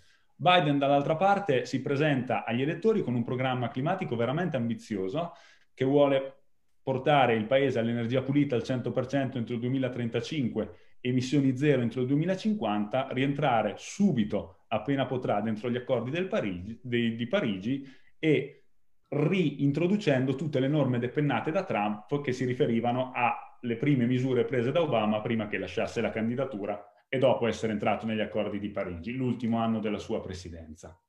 Andiamo pure alla seconda tabella, che parla dell'energia fossile e la differenza tra i combustibili fossili, che è una questione molto molto calda perché eh, Trump ci tiene moltissimo, non ha mai fatto un mistero, e è uno di quelli che sostiene le miniere, sostiene il carbone, ha tanti amici, quindi tanti finanziatori, quindi tanti elettori all'interno della lobby petrolifera americana, sicché gli vuole concedere tantissime cose, dall'apertura dell'Arctic National Wildlife Refuge, è una riserva dell'Alaska di cui tra pochi minuti parleremo più approfonditamente, vuole anche eh, potenziare, mantenere e eh, insomma rendere centrali nella strategia energetica americana due oleodotti che sono giganteschi, che sono molto molto inquinanti, si chiamano Dakota Access. Si tratta di un oleodotto che va negli Stati Uniti occidentali che attraversa 5-6 stati. E poi c'è il famoso Keystone Pipeline che è quello che mette in comunicazione Canada e America trasportando il petrolio da uno stato all'altro. Supporta e addirittura pensa di potenziare l'unrestricted fracking. Il fracking è sicuramente un termine che che avrete sentito dire molte volte in questa campagna, si tratta della fratturazione idraulica, è un uh, metodo molto invasivo e molto inquinante per estrarre il petrolio dal sottosuolo, vuole riaprire, manutenere e potenziare le miniere di carbone che sono presenti negli Stati Uniti e sono presenti anche in alcuni di quegli stati di cui si parlava all'inizio, Pennsylvania, Michigan, hanno un'economia fortemente basata su questo tipo di, di energia, e vuole supportare uno sviluppo libero senza alcun tipo di restrizione per l'industria del fossile in America in generale.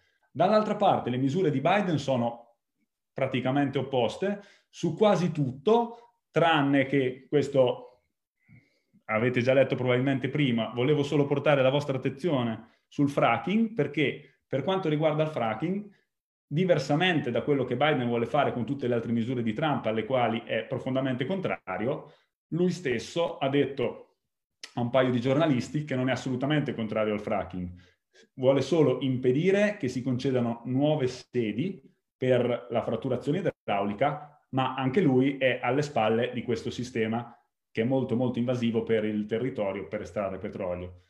Andiamo alla terza tabella, che è quella sull'energia pulita e le fonti rinnovabili. Anche qui andrò molto veloce perché ripeterei un po' quello che ho detto prima. Donald Trump ha abolito tutte le misure che i suoi predecessori, soprattutto Obama, avevano preso che direzionavano l'America verso gli Stati Uniti e eh, ha anche detto più di una volta e anche cominciato a preparare qualche piano sul uh, potenziamento della produzione dell'energia nucleare. Nucleare che è un argomento importante anche per Biden, anche Biden sostiene l'energia nucleare, però lui la vuole controllare in maniera superiore senza aprire reattori troppo grossi, vuole fare una regolamentazione di dimensione che invece di cui Biden non si cura. E andiamo avanti, abbiamo ancora un paio di tabelle. Sull'inquinamento è importante parlare di inquinamento perché questo è un classico esempio delle mh, contraddizioni che hanno caratterizzato i quattro anni di Trump. Trump è uno che da sempre eh, ha detto che lui voleva mantenere le acque pulite, che voleva eliminare i rifiuti di plastica, ha anche stanziato dei fondi in questa strategia che si chiama Plastics Innovation Challenge e si tratta di un programma federale che punta molto sul riciclo della plastica, quindi sull'eliminazione della plastica dai corsi d'acqua. D'altra parte però Trump è anche il presidente che ha eliminato il bando messo da Obama sulla plastica monouso ed è anche quello che ha concesso alla lobby petrolifera di ricominciare a produrre plastica a, in quantità industriale perché in questo preciso momento con un petrolio che ha un costo molto basso la plastica monouso è molto più conveniente da produrre rispetto a tutte le spese di riciclo e di riutilizzo della, della plastica. Per cui qui capiamo molto bene che tipo di politico è stato ed è Trump.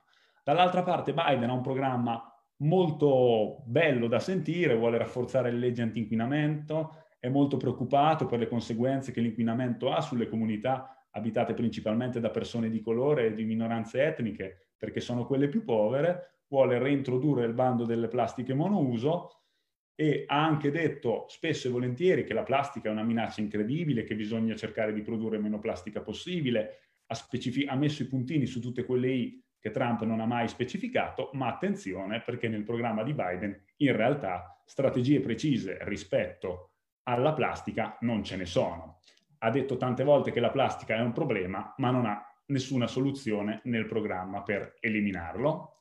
Andiamo ora all'ultima tabella che riguarda probabilmente il, l'unica tematica ambientale su cui Trump, se vogliamo, si è effettivamente un po' impegnata, che è quella della tutela della natura. Sappiamo bene che l'America è un paese così vasto che presenta tanti tanti parchi naturali e tante zone protette.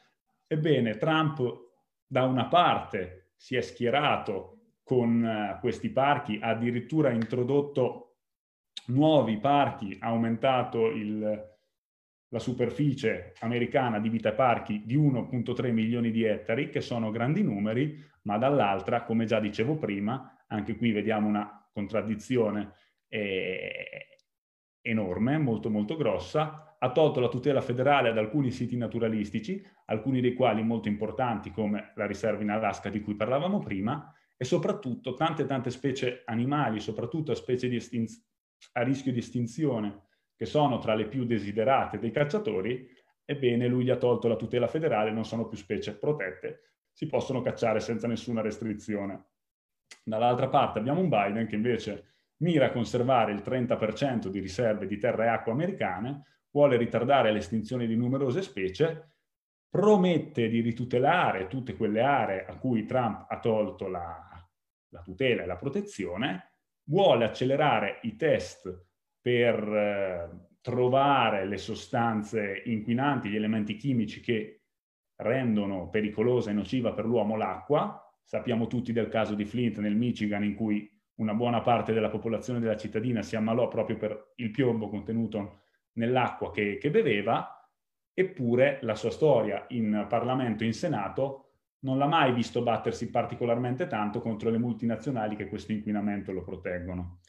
Tiriamo una linea su tutto questo lungo discorso che ho fatto, i dati poi li ritroverete, come diceva prima Stefano, per dire che non servo io a spiegare che Trump abbia fatto veramente molto molto poco riguardo alla tematica ambientale, ma dall'altra parte abbiamo un Biden che pur avendo un programma che mira a tirare sulla sua barca tanti tanti non solo ambientalisti, ma anche semplicemente persone attente e sensibili alla tematica ambientale, in realtà di misure vere e proprie non ce ne sono così tante e alcune sono anche abbastanza irrealizzabili.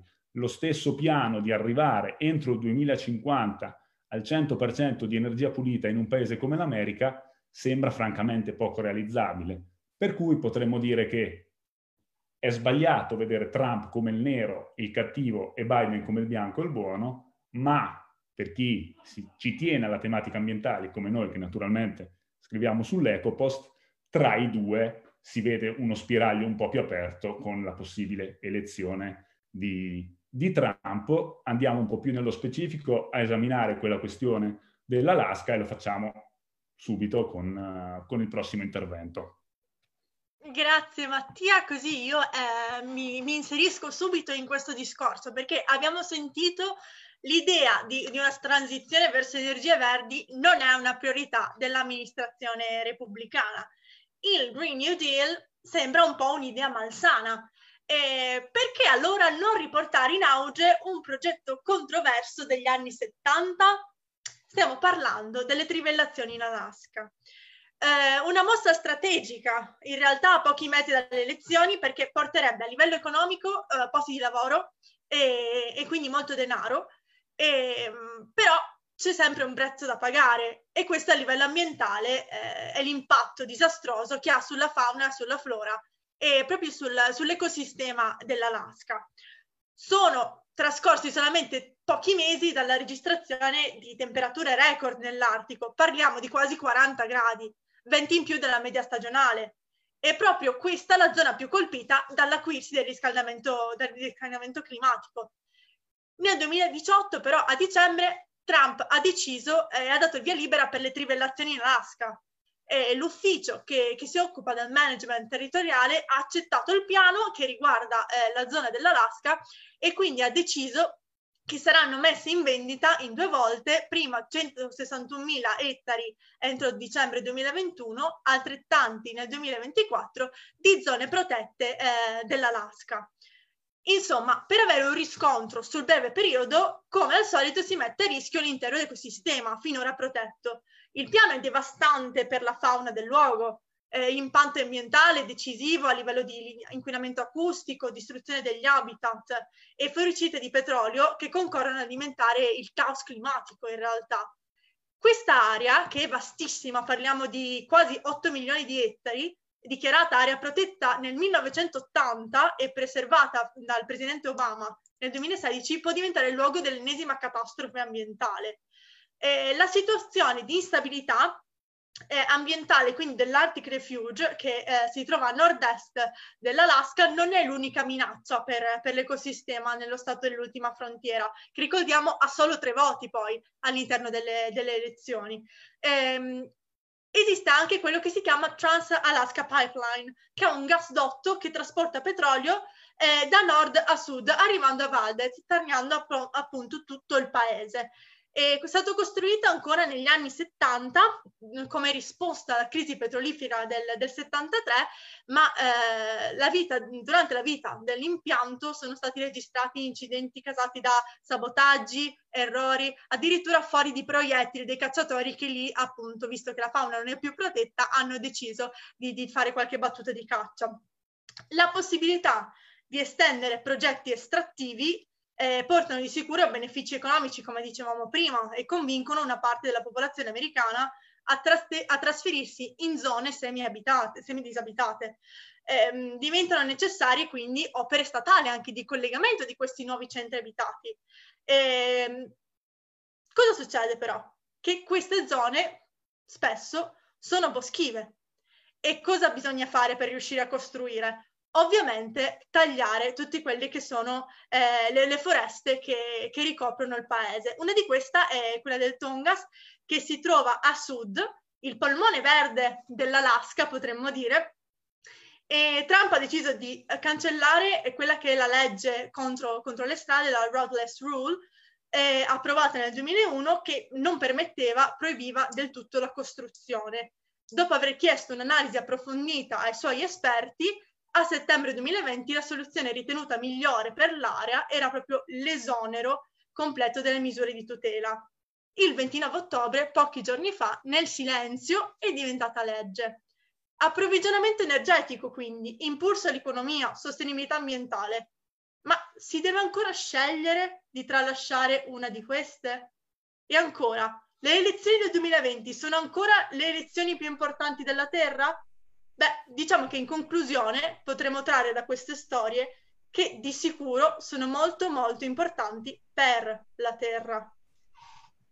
Grazie mille Natali e direi che hai posto l'interrogativo perfetto per rivolgerlo ad Andrea, ovvero in, diciamo, questa linea in un continuum che va dalla questione ambientale, diciamo, all'altro lato troviamo forse la questione economica, eh, nello specifico, diciamo, il reperimento di determinate risorse è stata una questione decisiva in questi anni. Non parliamo solo della presidenza Trump, ma diciamo in un ripensamento complessivo e globale da parte degli Stati Uniti di quella che è la loro politica energetica. C'è stata in particolare un'importantissima rivoluzione che ha determinato una serie poi di enormi ripercussioni a livello globale. Parliamo ovviamente dello shale oil.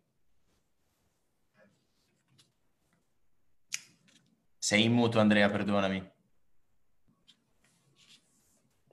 Grazie Stefano e grazie ai ragazzi che hanno parlato prima di me, esaustivi. Eh, vorrei iniziare eh, precisando che eh, la grande eh, strategia appunto che poi l'amministrazione Trump ha fatto sua e ha rafforzato ha in realtà un padre che a noi può sembrare insospettabile, che è Barack Obama.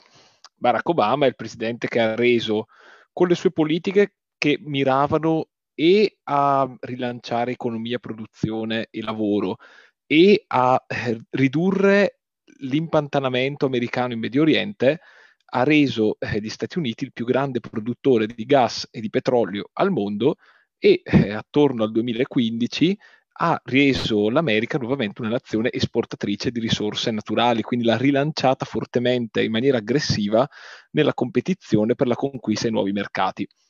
Giustamente, come si diceva prima, il eh, motore di questa nuova competizione è stato lo shale oil, quindi la nuova eh, frontiera della ricerca eh, interna agli Stati Uniti, questo tipo di petrolio che si eh, procura da un tipo di rocce eh, che per essere estratto hanno la necessità di essere distrutte con la fratturazione idraulica, quindi parliamo di un metodo di estrazione molto invasivo, eh, ambientalmente molto eh, invasivo e duramente eh, in grado di colpire molto duramente anche gli ecosistemi shale oil e gas naturale liquefatto, quindi due risorse tradizionali che vengono usate come arma politica e arma anche eh, economica, eh, come ho par- avuto modo di parlare con un analista geopolitico economico come eh, Gianni Bessi, per contrastare le strategie della Russia di dominare i mercati energetici europei, la strategia della Germania, diciamo bismarchiana, di eh, congiungersi ai fornitori tradizionali e anche per um, valorizzare quella che poi è stata una strategia molto trampiana dell'America First. L'America First è una strategia economica e geopolitica che ha appunto eh, nella valorizzazione dell'interesse nazionale americano la prima, la sua stella polare. Però non dimentichiamoci che Trump in questo contesto agisce in sostanziale eh, continuità con um, eh, Obama. E il grande dilemma per eh, capire quello che succederà nel dopo elezioni. È potrà essere davvero Joe Biden il fedelissimo vicepresidente di Obama, forse il vicepresidente che è risultato più somigliante al titolare dell'amministrazione di cui faceva parte, l'uomo che può davvero imporre eh, una svolta, oppure comunque più, diciamo, realisticamente Biden sul lungo periodo, in caso di elezione, si dovrà adeguare alle linee guida di quello che è l'interesse nazionale americano anche perché le rinnovabili hanno un costo, una catena del valore e un tempo di sviluppo molto complesso e l'America si trova nel contesto di dover tutelare un'economia piegata da decine di milioni di disoccupati e in cui l'industria dell'oil and gas non se la passa esattamente bene. Moody's ha stimato quasi 90 miliardi di dollari il debito complessivo che andrà a scadenza nei prossimi anni per le varie Chevron, Exxon e via dicendo le industrie del settore sono cinicamente pragmatiche, eh, sanno che se un domani le rinnovabili saranno il business del futuro, saranno le prime a buttarci con grande energia, ma nel breve periodo un settore che rappresenta il 5% dell'economia americana, dell'occupazione, può davvero essere abbandonato a, ad affondare? È una questione aperta, anche considerato il fatto che i rivali degli Stati Uniti sono pronti a sfruttare un eventuale ritiro dell'America dai mercati energetici globali. Anzi, penso che in particolare la, Germania, in Germania la signora Merkel eh, tirerebbe un sospiro di sollievo se vedesse finalmente gli americani cessare di mettere i bastoni tra le ruote sul suo gasdotto Nord Stream 2. Noi in Europa, in Italia, abbiamo pagato, ad esempio, l'interesse americano dovendo rinunciare al gasdotto South Stream 2. E ci sono anche diverse altre questioni, quelle che adesso animano il Mediterraneo orientale. Quindi quello che accade in America ha riflesso anche in quel che accade poi nel nostro continente. Ma mh, mm, è una cosa che andrà valutata nel lungo periodo e personalmente non credo che Biden abbia il capitale politico personale per imporre una svolta. Perfetto Andrea, grazie mille. Direi che ha chiamato l'intervento a seguire di Camilla, eh, diciamo in perfetta continuità da una questione di risorse energetiche si passa immediatamente alla questione effettivamente economica e anche questo interrogativo di capire un pochino il grado di importanza dell'economia americana nella politica globale è un po' uno dei motivi per cui abbiamo fatto questa diretta, quindi nello specifico con Camilla andiamo un pochino ad approfondire cosa propongono i due candidati a livello economico per quella che dobbiamo ancora definire, finire di capire se è effettivamente la più grande ancora potenza del mondo. Allora, um, mi riferisco ai dati forniti dall'analisi di uh, Mark Zandi e Bernard Jaros in un'analisi uscita qualche giorno fa, un paper che non so se riesci a uh, condividere il link. E, um, se no, comunque è l'ultimo paper di Moody's Analytics e cercheremo di, uh, diciamo, trasmettere in qualche modo la risorsa. E in sostanza sono quattro gli scenari possibili. Uh, il primo è il cosiddetto Democratic Sweep Scenario, cioè i democratici prendono controllo della presidenza e del congresso e quindi possono implementare a pieno uh, la propria agenda economica e abbiamo un 20% di probabilità uh, di questo scenario. un molto meno probabile Republican Sweep Scenario, 5% di probabilità secondo gli studiosi di Moody's Analytics, cioè Trump vince le elezioni e i repubblicani quindi hanno pieno controllo di, eh, di Senato e eh, della presidenza. Eh, poi abbiamo due eh, scenari che sono, uno dei due alla fine è quello, sono quelli più diciamo quotati, cioè eh, il current policy scenario e il baseline scenario, cioè nel primo caso Trump viene reeletto, il Senato rimane sotto il controllo repubblicano e la Camera rimane sotto il controllo democratico e eh, invece il baseline scenario, lo scenario più probabile che è lo status quo, eh, cioè che, che, diverrà lo status quo, eh, ovvero eh, Biden diventa presidente, la Camera eh, rimane democratica e il Senato eh, repubblicano. Quindi, ehm, riassumendo, nel primo caso, cioè la totale presa di potere democratica, ehm, dovrebbe, secondo i dati forniti da, ehm, da Moody's Analytics, portare alla creazione di ehm, 18,6 milioni di posti di lavoro in 10 anni. Eh, il tasso di disoccupazione dovrebbe calare a poco più del 4% entro la seconda metà del 2022. Ricordiamo, come abbiamo detto prima, che questo 4% è un numero importante perché indica eh, come abbiamo detto, praticamente il, diciamo, l'equilibrio all'interno del sistema dell'occupazione eh, americana. E ricordiamo anche che il eh, tasso di disoccupazione attuale negli Stati Uniti è del 9.2%, quindi sarebbe un risultato consistente perché significa mh, dimezzare, più che, più che dimezzare eh, il tasso di disoccupazione eh, in due anni. Eh, il reddito medio delle famiglie americane dovrebbe aumentare di 4.800 dollari annui, ovviamente tutto questo ha un costo. Si parla di eh, 7.300 miliardi, quindi un numero che non riusciamo neanche a immaginare probabilmente, di investimenti in infrastrutture, educazione e misure di protezione sociale.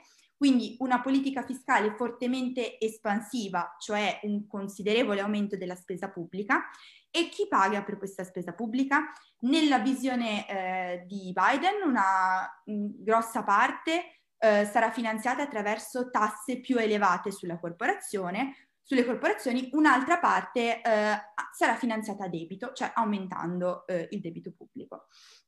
Passiamo quindi al Republican Sweep Scenario, che nonostante ha un 5% di probabilità ehm, è importante analizzare più che altro per eh, capire i due estremi di cui stiamo parlando e poi vedere, ehm, diciamo, per sottolineare le differenze eh, nel programma economico dei due candidati. Quindi eh, abbiamo qua invece una creazione di 11,2 eh, milioni di posti di lavoro, quindi un numero nettamente inferiore, un tasso di disoccupazione che raggiunge questo target del 4% non prima eh, della prima parte del 2024, quindi eh, tempi molto più, eh, più rilassati.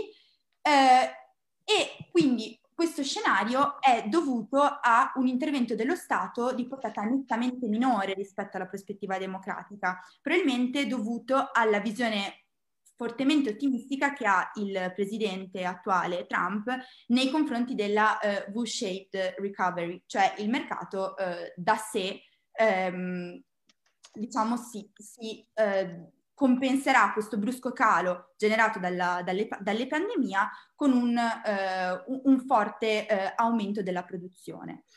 E um, nonostante quindi tutte, tutti i dati che ci dicono e, e anche le, le politiche attuate in particolare in Europa di stimolo esterno alla domanda, Trump continuerebbe la ricetta di tagli che ha eh, caratterizzato la, la, sua presidenza e addirittura proponendo un taglio delle imposte permanente eh, per i redditi più elevati. Eh, c'è una bozza di un piano espansivo per quanto riguarda le infrastrutture, ma sanità, educazione e previdenza sociale subirebbero un forte taglio di spesa per bilanciare la riduzione del gettito fiscale. Um, quindi per quanto riguarda invece gli ultimi due scenari, quindi uh, quelli di compromesso, uh, in cui nessuna delle due forze politiche ha pieno controllo della, della Casa Bianca, um, di sicuro appunto bisognerebbe giungere a un compromesso um, tra, le for- tra le anime politiche del paese, tuttavia è sicuramente difficile fare una previsione di che cosa si traduce questo um, a livello di um, implementazione delle diverse, de, delle diverse, idee che hanno i due candidati. Sicuramente pos- possiamo sottolineare il fatto che forse addirittura la somma dei due programmi potrebbe rilevarsi mh, controproducente da ambo le parti, cioè se noi non abbiamo una visione chiara, eh, una, un'idea politica definita, senza entrare nel merito se siamo d'accordo con la prospettiva democratica o quella repubblicana, ogni volta andare a contrattare ogni singola proposta e magari finire con delle decisioni finali che vanno in direzioni diverse, perché ogni volta si ha una, una maggioranza diversa, potrebbe generare una politica non unitaria che quindi impedirebbe al Paese di, di prendere una decisione e quindi di avere una, una spinta unitaria verso un miglioramento, quale che sia la filosofia che sta dietro. Grazie mille Camilla per questi scenari, purtroppo ho trovato il grafico solamente alla fine, per il momento ci siamo limitati a seguire un pochino il documento di Moody's. Direi che a questo punto siamo giunti all'ultimo intervento eh, conclusivo, eh, prima di avviarlo invito tutti quanti eh, di chi, chi, ci sta seguendo a, eh, nel caso, farci ulteriori domande. Siamo a disposizione sempre sulla nostra pagina Facebook. E passo la parola ad Emiliano, eh, che ha un saluto da un fan, un certo Claudio Contento, che chiede un saluto. Cambio, salutiamo. E... Salutiamo l'ingegner Contento. Il dottor Contento, lo salutiamo, lui e tutte le persone che vivono un momento di difficoltà in questo momento. Claudio, non mollare. Eh, siamo con te e tutti gli amici ingiustamente carcerati.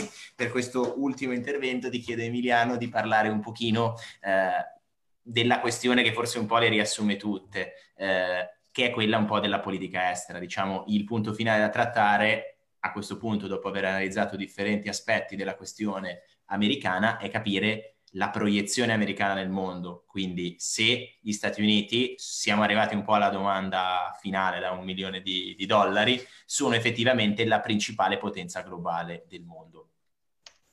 Beh, diciamo che anche sulla politica estera eh, si può accusare Trump di tante cose, ma non di non essere stato coerente, nel senso come, come in, altri, in altri aspetti, lui aveva, diciamo, per semplificare, promesso un, eh, un ritorno, eh, per, seppur graduale, all'isolazionismo e appunto eh, aveva promesso di smantellare il, il multilateralismo di, che, che, aveva caratterizzato gli otto anni di Obama e bisogna dire che è stato tutto fuorché multilaterale in questi, in questi quattro anni, quindi al, almeno alla sua coerenza va dato, va, dato, va dato, atto, nel senso che su vari dossier si è comportato in maniera tutt'altro che, eh, che compromissoria eh, e ad esempio è uscito appunto, ha, ha promesso eh, di, di, di, uscire, ha minacciato di uscire eh, dall'OMS, è uscito dagli accordi di Parigi sul clima, eh, ha ehm, diciamo, fatto deragliare tutto il lavoro diplomatico dell'amministrazione Obama con l'Iran, eh, sulla, su, sui rapporti con la Cina mh, non parliamo nemmeno, nel senso che eh, è arrivato allo scontro diciamo, diciamo, frontale, anche se in realtà eh, di frontale c'è stato poco, però diciamo che gli animi si sono, si sono parecchio surriscaldati. Eh, è abbastanza facile prevedere che in caso di rielezione mh, il, il, disegno di Trump sia quello di proseguire su questo solco, quindi eh, non si è fatto problemi a spostare la, eh, l'ambasciata americana in Israele a Gerusalemme, quindi di riconoscere, eh, di dare un ulteriore riconoscimento alla Gerusalemme israeliana e quindi eh, diciamo mh, eh, vanificando un po' tutto il lavoro anche qui di Obama sul eh, sulla, sulla, questione israelo-palestinese, possiamo prevedere, mh, senza tema di essere smentiti, che gli, gli ulteriori eventuali quattro anni di, di Trump sareb- mh, si, diciamo, si, eh, si, si, si potrebbero, potrebbero, proseguire su, su, questo solco. Ben diverso è il, il, il discorso in, in, in caso di eventuale vittoria di Biden, nel senso che eh, il rischio dal punto di vista di Biden è che tornare allo status quo precedente a, ai quattro anni di Trump sia eh, ormai parecchio, parecchio, difficoltoso. Lui ha promesso mh, sulla politica estera un, ehm, un, atteggiamento tutt'altro che graduale, quindi ha promesso di eh, ri- ristabilire in meno di un anno tutto quello che, che Trump ha distrutto con sua con il suo fare, diciamo, parecchio decisionista e quindi di tornare a riaprire tutti i dossier che Trump ha chiuso in maniera abbastanza frettolosa. Quindi di ritirare il, il Muslim ban, di rientrare sugli accordi, eh, nel, nel, nell'accordo sul clima di Parigi, nel revocare la, l'uscita dall'OMS, nel ripristinare i rapporti perlomeno diplomatici con l'Iran, eh, di riaprire anche il, il, il discorso Messico e, eh, e, Muro, che appunto era stato uno dei, dei punti principali della campagna eh, di Trump eh, quattro anni fa, addirittura anche di riaprire, di, di ripristinare i contatti con Cuba, che eh, Trump si è ben guardato dal, dal, mm, dal coltivare, eh, tra l'altro strizzando l'occhio, e qua torniamo eh, a uno degli stati contesi che è la Florida, strizzando l'occhio al, all'elettorato eh, dei, degli, esuli, degli, esuli, cubani anticastristi e dei, e dei loro discendenti. Eh, dicevo che eh, tornare alla situazione pre-Trump per Biden potrebbe essere difficoltoso perché nel frattempo il, il mondo è cambiato, ovviamente.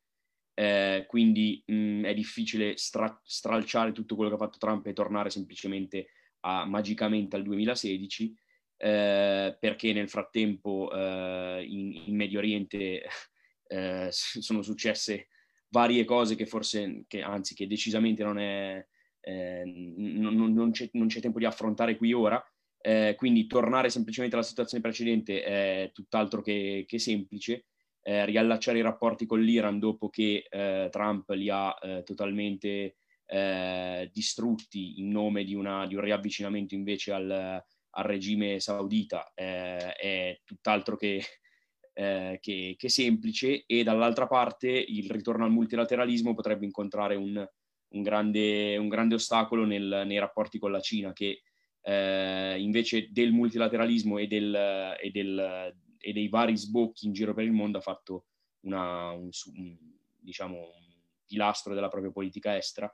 Quindi eh, il, il, multilateralismo che Biden eh, professa in giro per il mondo, mh, diciamo, nei confronti della Cina potrebbe trovare uno, uno, scoglio, uno, scoglio, fondamentale, tanto più che nel frattempo la Cina, eh, in, sia a livello diplomatico che a livello economico, eh, ha allargato la propria sfera di influenza oltre che in Africa, dove ormai è da tempo eh, presente eh, sotto, varie, sotto varie forme, anche addirittura in Sud America, che è sempre stato invece fino a eh, pochi anni fa il vero e proprio giardino di casa degli Stati Uniti.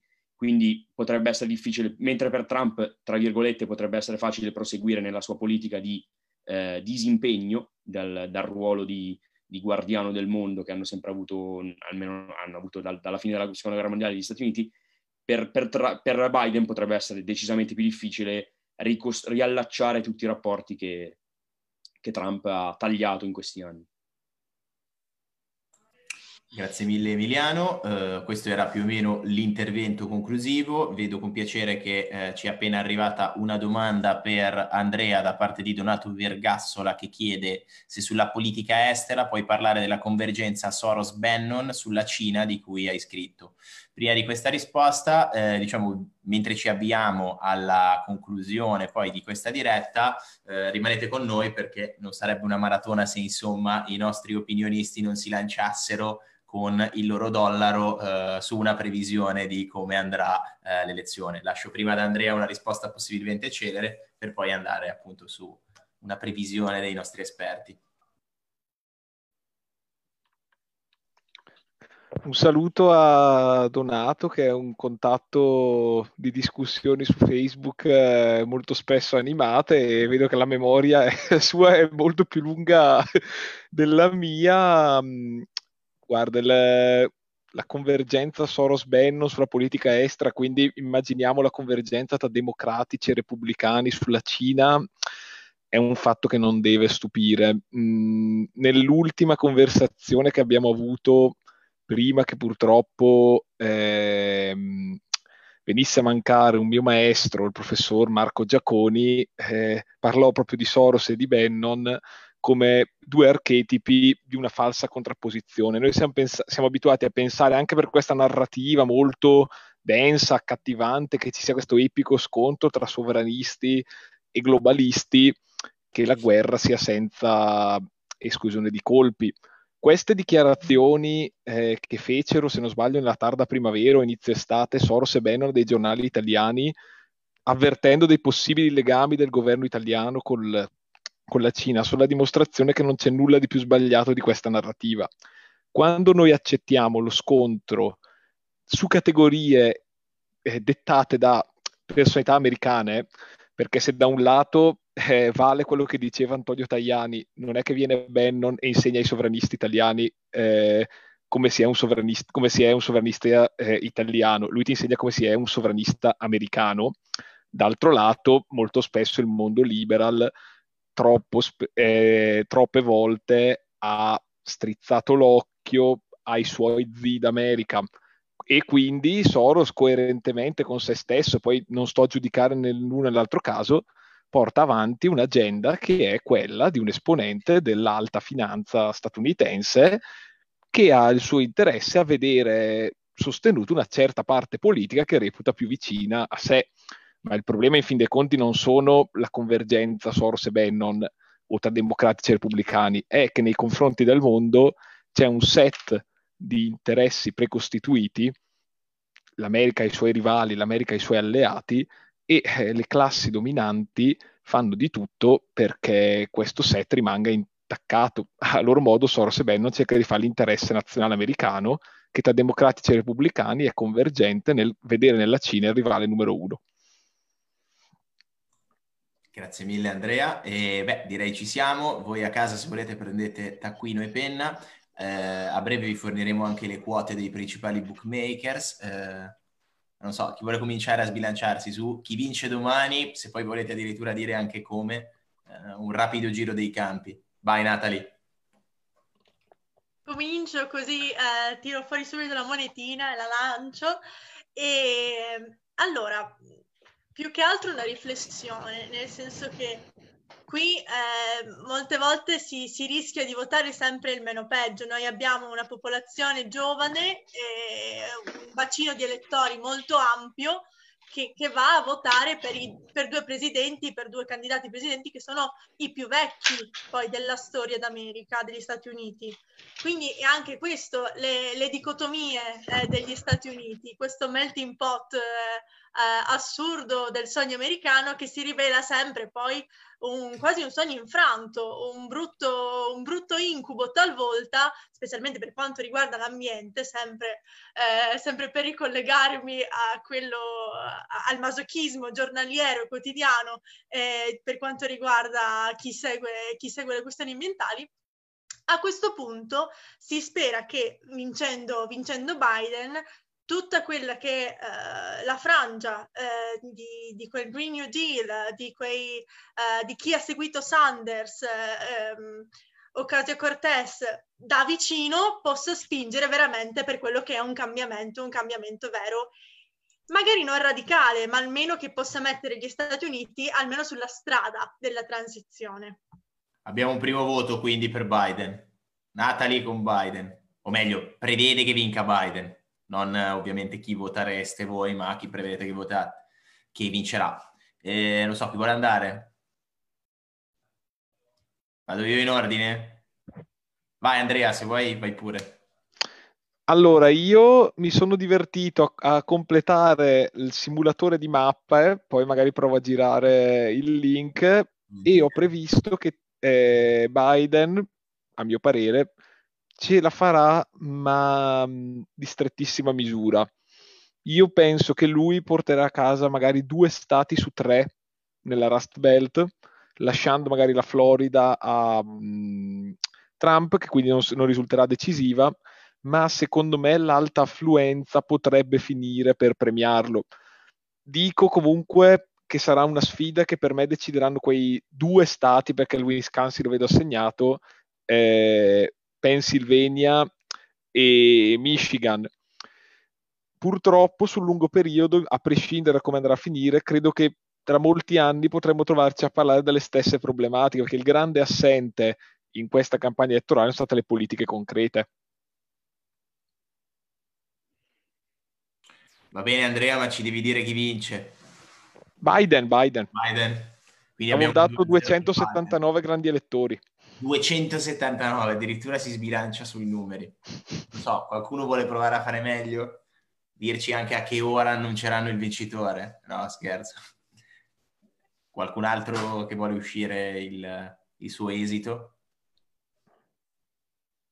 Vai Mattia. Posso, posso, sì, posso intervenire io perché sono tendenzialmente molto d'accordo con quello che ha detto Andrea. Anche secondo me la vincerà, la vincerà Biden e la vincerà di, di un pugno di voti dei grandi elettori ma chiaramente corro il rischio di perderla quella, quella moneta perché va, Trump sta già rimontando e insomma gli ultimi dati ci dicono che la forbice di distanza si sta sempre più assottigliando, quindi non dobbiamo stupirci troppo anche di una, di una sua eventuale rimonta. Volevo anche ricollegarmi alla, alla riflessione di Natalie che, che condivido quasi in toto, nel senso che è vero che purtroppo eh, corriamo il rischio che vinca Biden semplicemente perché eh, non se ne può più di Trump, si vuole qualcuno che sia meglio di lui. Il fatto è che Biden molt- abbastanza difficilmente sarà molto meglio di Trump, potrebbe solo essere meno peggio appunto e la questione, la riflessione che si faceva sulle loro età è molto molto importante, ma bisogna includerci anche Sanders in questa riflessione perché Sanders ha la stessa età di Biden, anche lui è un politico molto molto anziano e a me è sempre sembrato molto paradossale come si potesse considerare un rivoluzionario Sanders, uno che è stato 50 anni nei palazzi del potere, è proprietario di tre case e ha un conto in banca con nove zeri, bisognerebbe veramente che si affacciasse una buona alternativa di politica, una politica che sia trainata dai tanti giovani interessanti che ci sono negli Stati Uniti. Parliamo di Alexandria Ocasio-Cortez perché è una superstar di Twitter con un sacco di follower, ma insieme a lei ci sono 4-5 altre donne, tutte provenienti dalle minoranze etniche, che stanno facendo parlare benissimo di loro e con Biden, altra cosa da tenere in considerazione è che con lui c'è Kamala Harris che probabilmente dovesse vincere Biden tra quattro anni, non sono sicuro che il candidato democratico sarà ancora Biden, potrebbe essere Kamala Harris a prendere il suo posto, visto che avrà 82 anni nel 2024 Biden. Grazie mille Mattia, vogliamo chiudere con Martina, Camilla e poi per ultimo Emiliano, vai lanciatevi. Siamo al momento a un 3-0, quindi se vogliamo tenere aperta questa, questa sfida interna alla diretta occorre un cambio di passo da parte di Trump. Non so se viene da Martina magari, il grande lettore. Allora, in realtà... Vai, tu, Camilla. vai, vai, vai Camilla, vai, vai, vai Camilla, come volete. Eh, allora, eh, vabbè, come dicevo prima, eh, basandomi sui dati che- di cui vi ho parlato prima, la mia previsione è eh, vittoria di Biden, ma vittoria con eh, una Camera democratica e un eh, Senato repubblicano, che ci sembra essere la cosa più probabile, ma secondo me il punto da sollevare è anche Trump accederà- accetterà il risultato e Biden anche potrebbe in realtà eh, non accettare il risultato elettorale perché ricordiamoci che non abbiamo mai avuto un livello di mail vote così alto e questo è sicuramente controverso, penso soprattutto agli staterelli più piccoli che non hanno proprio le strutture per gestire un, eh, un fenomeno del genere. Quindi la cosa divertente di questa, di questa elezione è che possiamo fare tutte le previsioni che vogliamo, ma mh, non, non sappiamo neanche quale sarà poi, cioè non sappiamo neanche se domani lo sapremo chi ha vinto e se ha vinto qualcuno. Grazie mille Camilla, vai Martina. Purtroppo per Donald almeno qui non c'è stato nulla da fare, siamo un 4-0 e quindi difficilmente cambieranno le sorti. Vai pure. Beh, io in realtà sono affezionata alle delusioni, quindi che sia nel breve o nel lungo periodo, credo che in realtà in qualche modo caschiamo male, nel senso in questo momento Biden sta dando grandi speranze, grandi speranze tendenzialmente seguono anche grandi delusioni, quindi poi tutto quello che veniva detto prima, anche la, la stessa personalità in realtà di Biden si porta dietro il fatto che, ok, ha, lui ha accettato il programma di Sanders, si è molto aperto, però nasce come politico, morirà come politico, è sempre stato un centrista, non è mai stato un, un socialista sicuramente. Quindi, e poi in realtà sposo molto, cioè quello che sostiene Camilla è che eh, in questo momento fare delle previsioni c'è veramente questa incognita del, del voto via mail, cioè via mail inteso come posta, nel senso che lo riconosceranno, fino a che giorno lo riconosceranno, con che tempistiche saranno in grado di valutare i voti. Il colpo di scena finale per cui un po' dal 2016 tutti ci aspettiamo che vinca Biden perché per tutto quello che abbiamo detto, per la mancanza di una solidarietà, di, un, di uno stato sociale, per tutto il desiderio di rinnovamento e poi magari in realtà, non lo so, io, vabbè, no, non me la sento di fare il cielo del malaugurio, dico, dico Biden con delusione sul lungo periodo e non Trump con delusione nell'immediato. Dopo questa ventata di ottimismo da Martina, passiamo a Emiliano che ha il potere, come in quattro ristoranti, di ribaltare il verdetto. Vediamo se... E invece non ribalterò niente, purtroppo, ti deludo. Nel senso che anche secondo me vincerà Biden eh, con un vantaggio alla fine, secondo me, neanche risicatissimo. Detto questo, se, eh, difficilmente, sono d'accordo che difficilmente, stavo dicendo domattina, eh, dopo domani mattina sapremo con certezza il vincitore, su questo sono d'accordo, però alla fine penso che si avvicinerà ai 300 grandi elettori Biden e ce la farà, però non lo so, chiaramente. Bene, io con un'accuratissima analisi del voto dico che se Emiliano Bacio della Morte Mariotti dice Ah. Biden, io mi sento in dovere di dover Eh. che vincerà Trump, che i bookmakers danno a 2,50 mediamente contro l'1,35 di, di Biden, Sì, però aspetta, i bookmakers dopo che io ho detto Biden, chiaramente e hanno alzato, hanno alzato di molto anche le quote.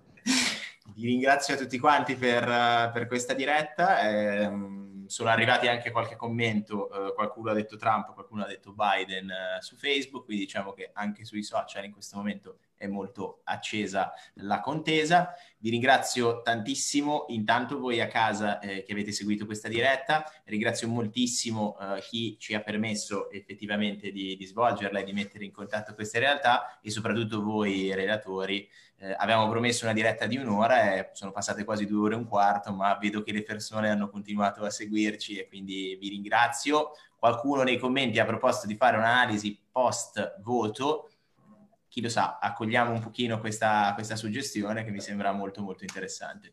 Grazie a tutti, buona serata e eh, sia che la guardiate insomma su altri canali, buona maratona e grazie a tutti. Ciao. Grazie. A presto. Buona serata a tutti. Ciao a tutti, grazie. Ciao.